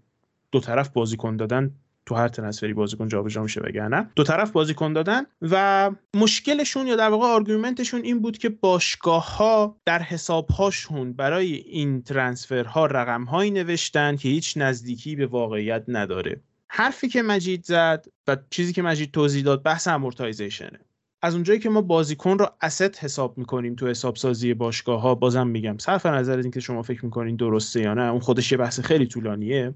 شما وقتی asset ی رو میفروشی کاری که می‌کنی اینه که تو حسابت خب می‌بینی چقدر از book value ش مونده اونو از مقداری که فروختی کم می‌کنی و بقیه رو به عنوان profit می‌نویسی. تو بازیکن ما یه چیز خاص دیگه هم داریم که ویج بازیکنه حقوقی که بازیکن می‌گیری که اونا شما اونم خب به قول معروف واسه خود مثبت می‌کنی چون بازیکنی که 10 میلیون حقوق می‌گیره وقتی نیست دیگه نیازی بهش 10 میلیون بدی. تو خرید بازیکن اما روش کاملا جداست. شما بازیکنی رو که می‌خری مثل اینکه یه کمپانی یه کامپیوتری می‌خره حساب می‌کنی که آقا این بازیکن چقدر واسه ما کار می‌کنه؟ حالا تو کامپیوتر شما باید تخمین بزنی که این کامپیوتر واسه شرکت ما 10 سال کار می‌کنه واسه بازیکن مشخصه. قرارداد امضا کردیم که این بازیکن 5 سال واسه ما کار می‌کنه. قیمت کلی که واسه بازیکن پرداخت شده رو شما میشکنی تو 5 تا و یک پنجمش رو هر سال حساب می‌کنی. این به شما چه option ی میده؟ حالا تمام این حرفا رو زدم که چی بگم؟ همون حرفی که مجید زد که شما اگه یه بازیکن بفروشی 10 میلیون تو حسابت می‌نویسی مثبت 10 حالا این خیلی ساده شده شه یعنی این که مثلا book value بازیکن remaining book value بازیکن چقدر بوده رو حذف کردیم. وجش هم حذف کردیم سادهش کنیم. تو حسابت می نویسیم مثبت 10 ما 10 میلیون برای این asset ی که از باشگاه خارج شده پول گرفتیم. بازیکنی که شما می‌خری رو 10 میلیون؟ نمی نویسی 10 میلیون. 10 میلیون رو میشکنی تو قراردادش. این به شما کمک می‌کنه که با اینکه شما در نهایت 10 میلیون خریدی 10 میلیون فروختی تو حسابات می‌تونی مثبت 7.5 میلیون بنویسی. چون تفاوت هست بین چیزی که وارد باشگاهت پولی که وارد باشگاهت کردی و پولی که دادی که اسست به جاش وارد کنی. تمام قضیه کیسی که فدراسیون فوتبال ایتالیا بر علیه یوونتوس و ده باشگاه دیگه داره همینه که توی اینوستیگیشنی به اسم کنسوب دنبال این افتادن که خب آقا 10 تا باشگاه و 62 تا ترانسفر 10 تا 11 تا باشگاه و 62 تا ترانسفر این کارو کردن. مثال شاید بهترین مثالش هم مثال پیانیش و آرتور باشه که اگه درست بگم یوونتوس وقتی پیانیش رو فروخت تو حسابشون نوشتن 60 میلیون مثبت 60 با اینکه اصلا پولی جابجا نشده بود.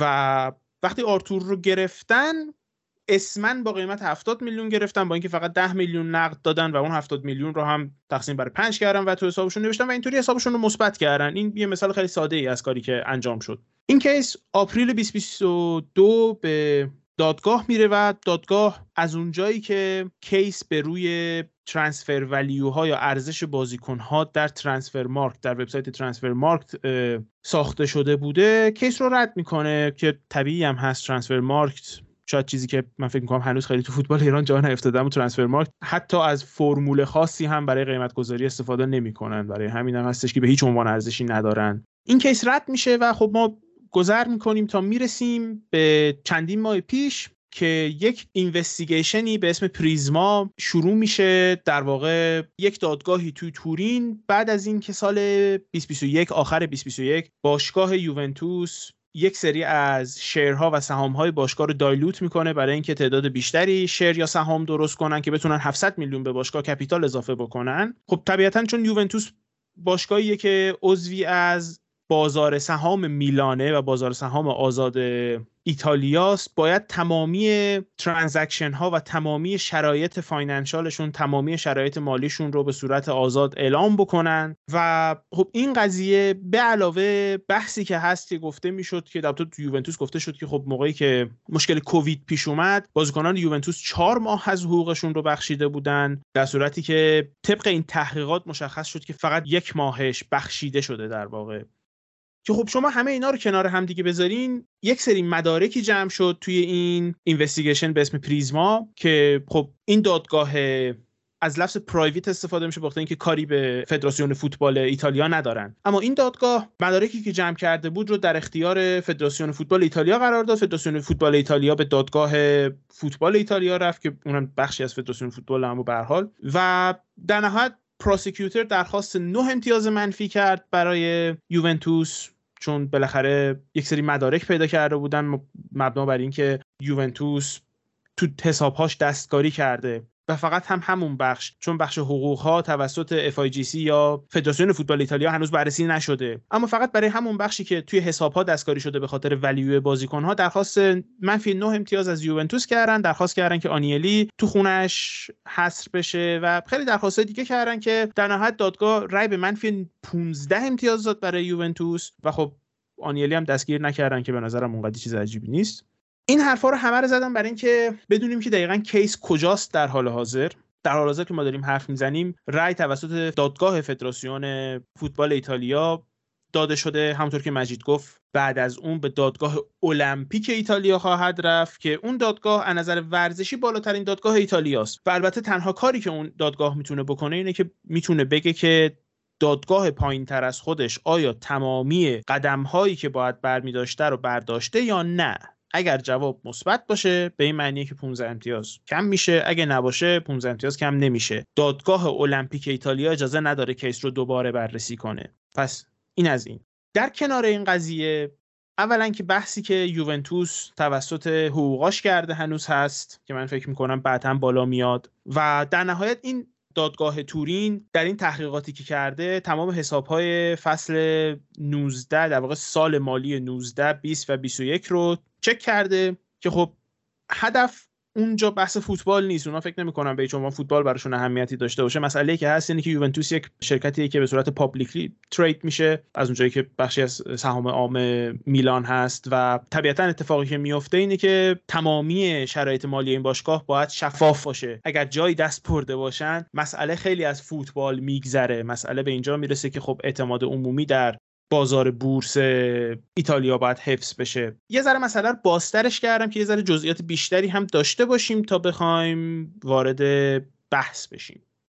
مرسی تهران که مسئله کامل باز کردی. حالا در مورد خود حکم مسئله که هستش برای من اینه که این قضیه درسته به ارزش گذاری باز برمیگرده و بحث حالا بازار بورسش هستش. برای من هنوز این سواله که این ارزش گذاری معیارشون چی بوده؟ چون مشخصا ببینید حالا من یه مثال واقعی می‌زنم. ما دروازه‌بان سوممون رو 20 میلیون فروختیم به سمپدوریا با بند خرید دو ساله با 25 میلیون. زمانی که بعد دو سال رفتیم براش اقدام کنیم سمپدوریا پس نداد. یعنی یا اون بازیکن اونقدر ارزشش رو به دست آورده چون یعنی وقتی که سمپدوریا آمد اون بازیکن رو خرید برای آیندهش خرید. اون 20 میلیون رو برای آینده داد. ولی وقتی که ما بعد دو سال رفتیم اقدام کنیم اون هزینه ای که تو بندش بود چون توافق شفاهی بود قبول نکرد. نمونه های دیگه ای هم هستش. یعنی تک تک بخوایم بررسی کنیم. اورسولینی هستش بحث رومرو هستش بحث مثال های زیادی هستش. واقعا بخوایم تک تک بررسی کنیم خیلی زمان می‌بره. ولی مسئله اینه که عملا اگه که ما بیایم تک تک بررسی کنیم درسته ما یه بازیکنی شاید بیشتر از اون ارزشی که شاید خود ما به عنوان طرفدار فوتبال هم درک کنیم این قضیه رو که اون بازیکن زمانی که فروخته شده اینقدر ارزش نداشته. ولی ما داشتیم آینده اون بازیکن رو میفروختیم. و زمانی که یوونتوس حداقل روی کاغذ رفته اقدام کرده برای برگشتش اون باشگاه قبول نکرده. پس یا اون بازیکن به اون ارزش رسیده و ما نتونستیم پسش بگیریم پس یعنی این ارزش واقعی ترقی میشه به نظر من یا اینکه اون باشگاه هم در این قضیه دست داشته. پس اگه که قراره که هر کدوم از اینا. یعنی اگه حالت اول باشه که خب حک باید به نظر من ملغا بشه ولی اگه حالت دوم باشه باید باشگاه طرف مقابل هم توی این دادگاه پاش باز بشه. که عملا البته دادگاه داره همین کارو می‌کنه. یعنی تک تک باشگاه ها قضیه ناپولی با اوسیمن قضیه میلان معاوضه کالدارا و بونوچی قضیه روم با اسپیناتزولا و پلگرینی یا بحث ناینگولان و زانیولو با اینترش. آتالانتا با قضیه کلوسفسکی و رومرو و یعنی تک تک باشگاه یه جوری درگیر هستن. سوال برای من پیش اومده اینه که اول از همه چرا ایتالیا؟ یعنی عملا درسته می‌فهمم یوونتوس تو بازار سهام بوده باید شفافیت داشته باشه. طبیعیه که اول برن سراغ یوونتوس. و حالا خود بوفون هم یه توییتی کرده بود که اگه می‌خوای کاری بیشتر سر صدا کنه باید بری سراغ سردسته‌ش. و خب یوونتوس یه جورایی بزرگترین باشگاه بوده تو این قضیه و تعدادش و میگم تکررش بیشتر بوده. طبیعتا خب مهم به نظر منم عملی که می‌خواست انجام بدن باید می‌رفتن سراغ یوونتوس. ولی اگه که قرار این اتفاق بیفته به نظر من فقط تو ایتالیا نبوده. یعنی به نظر من تو نمونهش همین مثالی که خودت زدی پیانیش و آرتور یه طرف قضیه بارسلونا بوده. دنیلو و کانسلو یه طرف قضیه سیتی بوده. اگه قرار این اتفاق رخ بده من میگم چرا بقیه لیگ ها این تحقیقات شکل نمی‌گیره؟ یعنی ایتالیا انقدر سختگیر هستن؟ یا مسئله دوم هم, هم اینه که چرا وقتی که شروع میشه میرن سراغ یوونتوس؟ من حالا بحث گناهکار بودن یا گناهکار نبودن یوونتوس تو این قضیه رو نمی‌خوام فعلا بازش کنم چون هنوز حکم نهایی صادر نشد. یعنی درسته حکم دادگاه عمومی تورین صادر شد و 15 امتیاز حالا به وزارت ورزش دادن و کم کردن. ولی خب در نهایت ممکن این حکم برگرده تو دادگاه المپیک یا حتی بالاترش دادگاه کس برن و اونجا حکم برگردونن. در نهایت به نظر من این قضیه اگه قراره که ما انقدر حساس باشیم روی نقل و انتقالات انقدر حساس باشیم روی ارزش های بازیکنایی که جابجا میشن به نظر من باید این اتفاق عمومی رخ بده تو کل اروپا. درسته حکم بعدی که در انتظار یعنی دادگاه بعدی که در انتظار یوونتوسه بحث همون دستمزدها هستش که خود حتی یوفا هم داره بررسی می‌کنه که اگه اون حکم صادر بشه اون حکم به نظر من سنگین تر هستش. درست ممکنه در لیگ ممکنه که 15 امتیاز دیگه هم کسب بشه ولی بخش سنگینش که میگم از سمت یوفا هستش ممکنه محرومیت هایی باشه که از رقابت های اروپایی باشه که نهایتا گفتن یعنی در حالت سختگیرانش می‌تونه تا سال 26 27 یوونتوس محروم باشه. یعنی اگه این حکم رخ بده عملا یوونتوس دیگه نمی‌تونه رقابت کنه چون اول از همه که همه بازیکناش احتمالا درخواست جدایی میدن. چون بازیکنی که تو این سطح داره بازی می‌کنه رویای Champions League داره و اگه نتونه به اون رویاش برسه درخواست جدایی میده. درخواست جدایی هم نده خود یوونتوس به خاطر اینکه وضعیت مالیش به مشکل می‌خوره مجبور به فروش میشه. این بخشی هستش که به نظر من میشه روش focus کرد و در موردش بیشتر حرف زد. حالا نمی‌دونم فرهاد دوست داره تو این بحث شرکت کنه یا نه. آره مجید جان دوست که داریم چون بحث جذابیه برای من. من خیلی لذت می‌برم. من قیافت می‌بینم این شکل داری هرس می‌خوری. حالا بدون از شوخی حالا من فکر می‌کنم باید یه واقعیتی رو بپذیریم که اون روزی که طرح فرپلی مالی اومد تصویب شد و قرار شد اینو به اجرا بذارن اون بیشوری که این طرح به اصطلاح به تصویب رسوند و رفیق شما هم مثل پلاتینی خیلی پیگیر این بود. باید فکر اینجاشو می‌کرد دیگه که ما واقعا چجوری می‌تونیم ارزش بازیکنها رو بیایم تعیین بکنیم که این واقعی یا نه و حسابسازی صورت نمی‌گیره. چرا دارم این حرف رو می‌زنم؟ ببین وقتی قضیه درآمد خود باشگاهه من فرض بکن که بر فرض محال یه باشگاهی دارم و دارم یا توش پول خرج می‌کنم پولامو دارم میریزم تو جوب به کسی ربطی نداره. یا اینکه به عنوان یه سرمایه یه شغل دارم بهش نگاه می‌کنم می‌خوام از توش درآمد داشته باشم. پس بنابراین خودم حواسم هستش که بازیکنی رو بیشتر از قیمت واقعیش نخرم یا بازیکنی رو زیاد براش پول ندم به کسی زیاد دستمزد ندم. سعی کنم درآمد داشته باشم. هزار تا اما اگر و هزار تا راهکار دیگه. ولی وقتی میایم اینجوری بهش نگاه می‌کنیم خب ما باید حواسمون باشه که بازیکن نمیشه ارزش گذاری کرد روی قیمتش و این الان تبدیل به یک قانون شده و شما اگه بیش از یه عددی خرج بکنی قانون رو زیر پات گذاشتی و باید مجازات بشی درسته؟ پس بنابراین وقتی میایم به عنوان یک قانونی که مجازات داره بهش نگاه می‌کنیم باید یه متری هم داشته باشیم برای اینکه خب آقا مثلا چه می‌دونم الان رونالدو چند میارزه؟ واقعا.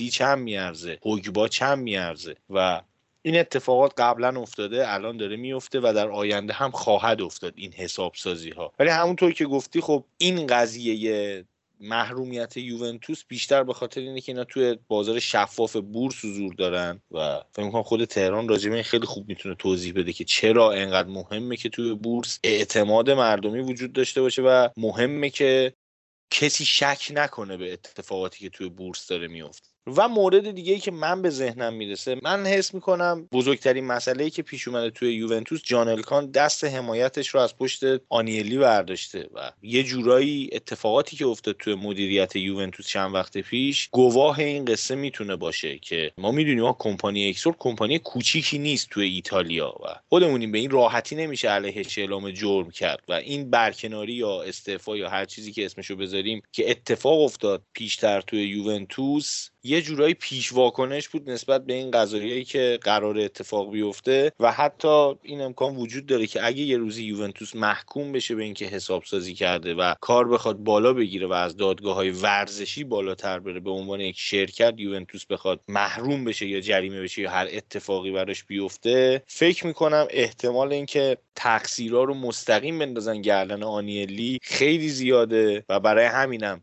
بیشتر برکنار شده که اگه قرار فردا روزی اتفاقی برای این آدم بیفته دامن تیم رو نگیره و دامن این مجموعه رو نگیره. به عنوان یه آدم خارج از باشگاه جریمه بشه و مشکلی برای یوونتوس و کمپانی اکسور حالا شخص جان الکان اتفاق نیفته. و یه جورایی من یاد اون موقع میندازه که مثلا تیم ها می‌دیدید فرپلی مالی رو رعایت نکرده بودن یه نمونهش میلان. فرپلی مالی رو رعایت نکرده بود و به طور توافقی از لیگ اروپا کنار رفت و که یه سری احکام شدیدتر بر علیه صادر نشه. توافقی جورایی این اتفاق رو مدیریت کردن. در مورد یوونتوس هم فکر می‌کنم یه جورایی پیش دستی مدیرها رو انداختن بیرون که آقا ما اینا رو خودمون تنبیهشون کردیم دیگه حالا مثلا شما انقدر سختگیری نکنید. به خصوص بازم من تاکید می‌کنم که کمپانی اکسور بخش مهمی از ایتالیاست و اقتصاد ایتالیا یه جورایی دست ایناست. به این راحتی نمیشه اینا رو زمین زده علیهشون اعلام جرم کرد و به این راحتی بیای پرونده درست بکنی و نمی‌دونم تحقیقات بکنی اینا.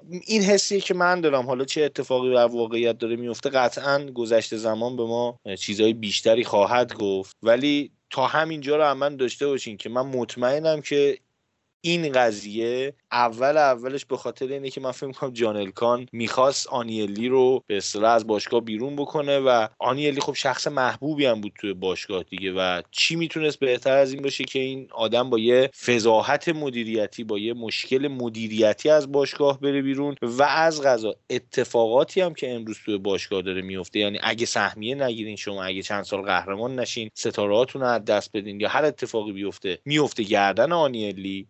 و اگر شما هر موفقیتی در آینده دور و نزدیک به دست بیارین میشه مدیریت با کفایت حالا زیر دستای جان الکان البته فرهاد حدست همچین بیراه هم نیست چون که سهامی که حالا آنیلی داره از سمت پدرش هستش و خب صحبت هایی در گذشته هم می‌شد که خب در واقع پدر بزرگ جان الکان و پدر آنیلی با هم برادر بودن و این سهم از پدر بزرگشون به ارث رسیده بود و صحبت های در گذشته هم می‌شد که الکان می‌خواد این سهم از آنیلی بگیره ولی خب قدرتش رو نداشت. یعنی آنیلی نمیفروخ و اونم نمی‌تونست. البته در حداقل در ظاهر خیلی خوب همدیگه رو ساپورت می‌کردن ولی خب دنبال به نظر من دنبال بهونه بود چون از گذشته هم حداقل برادرش این صحبت ها بود که می‌خواد بیاد اون پست ریاست رو به عهده بگیره ولی خب هیچ وقت آنیلی کنار نمی‌رفت. هیچ وقت تو این رقابت قدرت هیچ وقت عقب نکشید و وقتی که تیم موفق بود عملا خب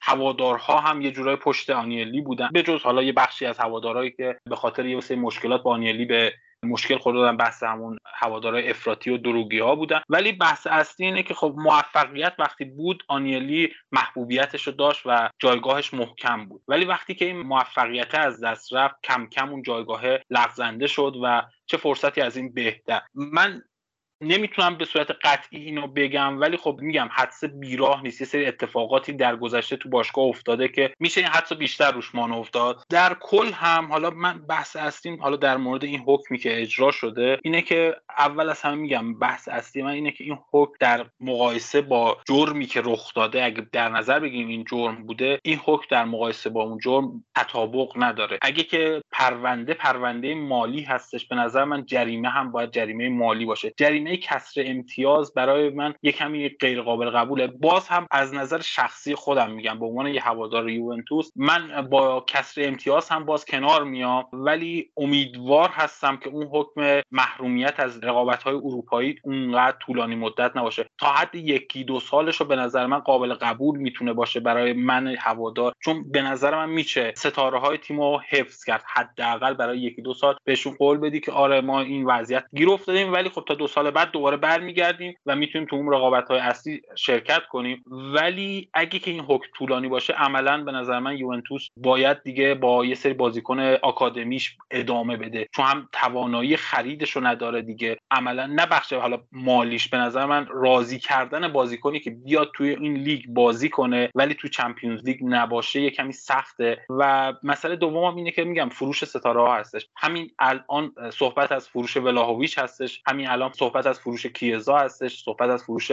لوکاتلی هستش. لوکاتلی که عملا نشون داده که طرفدار یووه بوده ولی خب وقتی که این وضعیت پیش اومده صحبت از فروشش میشه و مشتری های دست به نقدی هم دارن. مسئله ای که من دارم با این حکم اینه که میگم باز دوباره تکرار می‌کنم. این قضیه فقط توی ایتالیا رخ نداده و فقط برای یوونتوس رخ نداده. طبق اخباری که من دنبال کردم متوجه شدم که بقیه تیم های ایتالیایی هم ممکنه که درگیر این قضیه بشن. ولی طبق چیزی که من حدس می‌زنم اینه که اکثر تیم ها منتظر میمونن ببینن وضعیت یوونتوس چی میشه. یعنی اگه که یوونتوس با اعتراضش این رأی و برگردونه بقیه تیم هم همین راهو میرن و عملا یه چیز سرسری یه چیز مسخره که فقط یه خب ما اینقدر دقیق هستیم این کارو کردیم شما بیاین این کارو بکنید در نهایت یعنی یه راه علکی اتفاق کاملا علکی به نظر من رخ داده. ولی اگه که حکم بر نگرده و بقیه تیم ها هم بخوان جریمه بشن فکر کنم در نهایت اول از همه که فکر کنم حکم اونا سبکتر باشه چون تعداد پرونده هاشون کمتره. ولی اگه که حتی اون حکمم رخ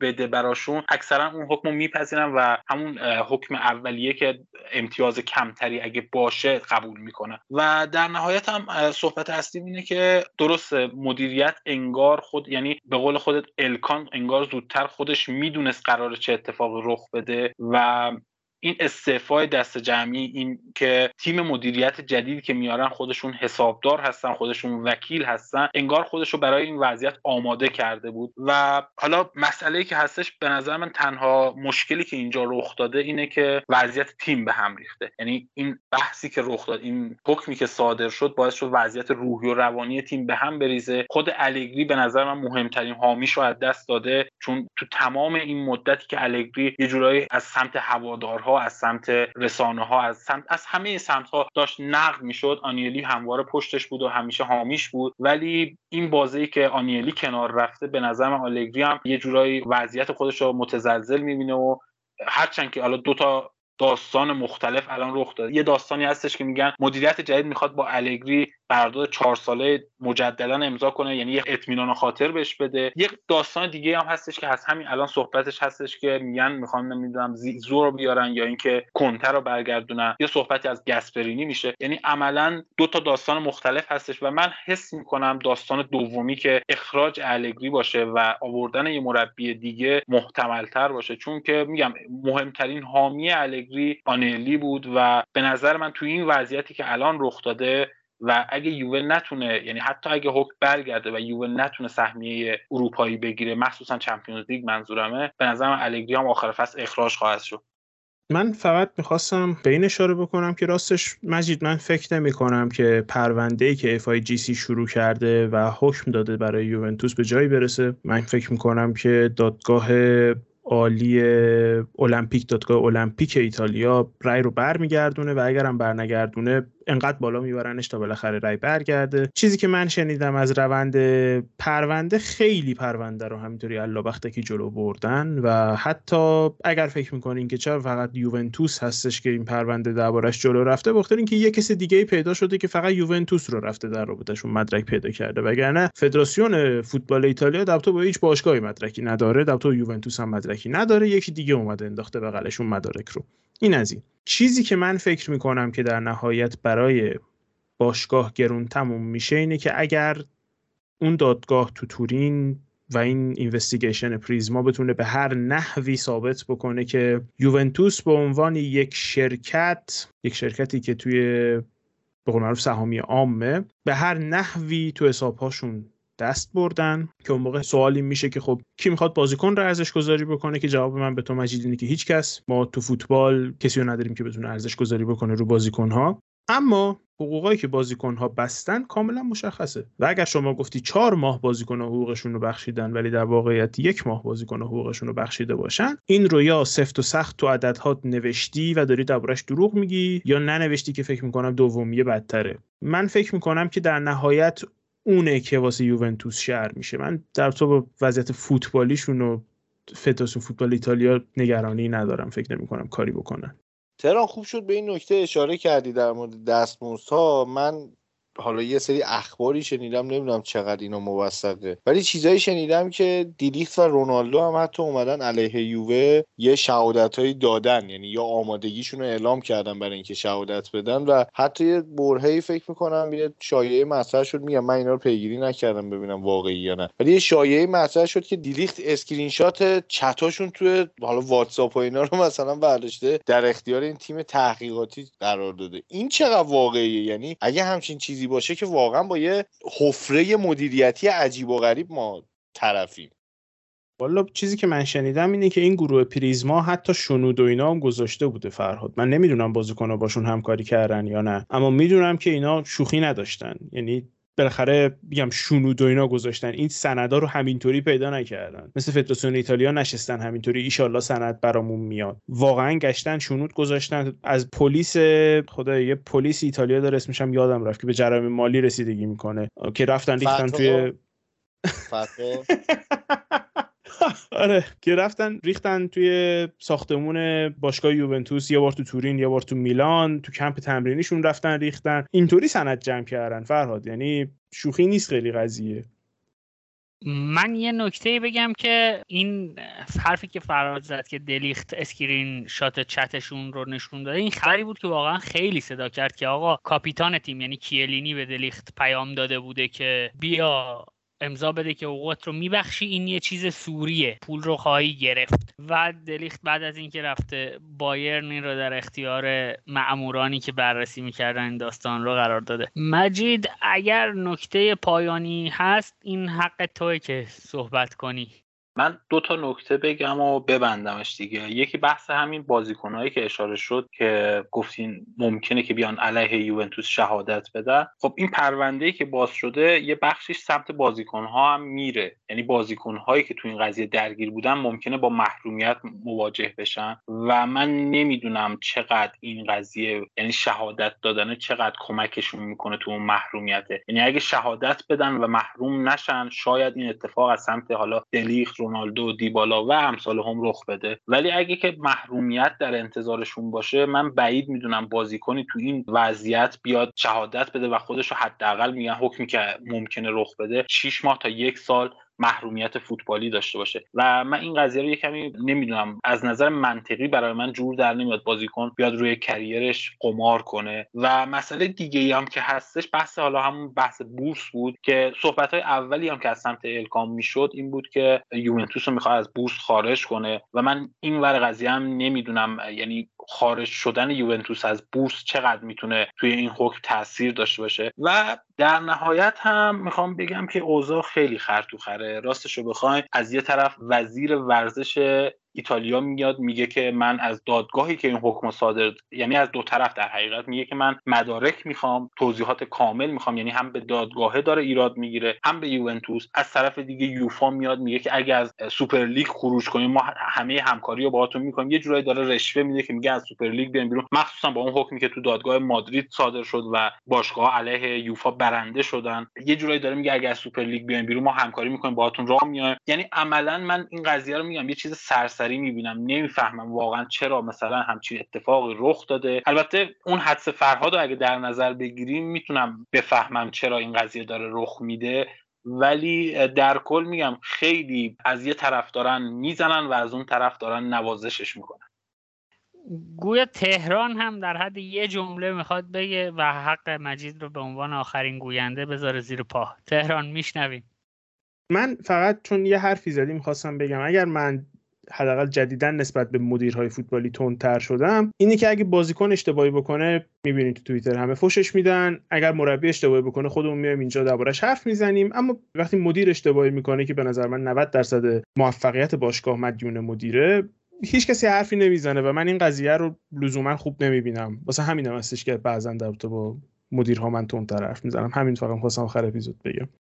ممنون تهران ممنون مجید ممنون فرهاد ممنون از سامان که رفت از جمعمون جدا شد و ممنون از شما که تا اینجای کار با ما بودید و شنیدید. دمتون گرم. این اپیزود 135 کاتبک بود و مثل همیشه بگم که کاتبک رو می‌تونید از همه اپلیکیشن های پادگیر بشنوید. همزمان روی کانال تلگراممون هم آپلود میشه و ما رو توی همه شبکه های اجتماعی می‌تونید با آیدی کاتبک underline IR دنبال کنید. اگر فکر می‌کنید کاتبک محتوای مفیدی ارائه میده ما رو به دوستانتون معرفی کنید؟ چون تنها راه بزرگتر شدن جمعیت دوستی که شکل دادیم همینه و اینکه اگر نقدی دارید حتما بگید بیرحمانه هم بگید تا ما هم بیرحمانه پاسخ بدیم. از دل این تا گفتگوی بدون تعارف جفتمون یه نفعی ببریم. خیلی مخلصم. مواظب خودتون باشید. خدا نگهدار.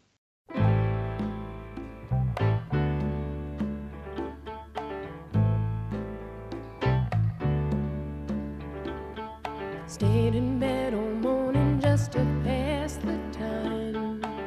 There's something wrong here, there can be no denying.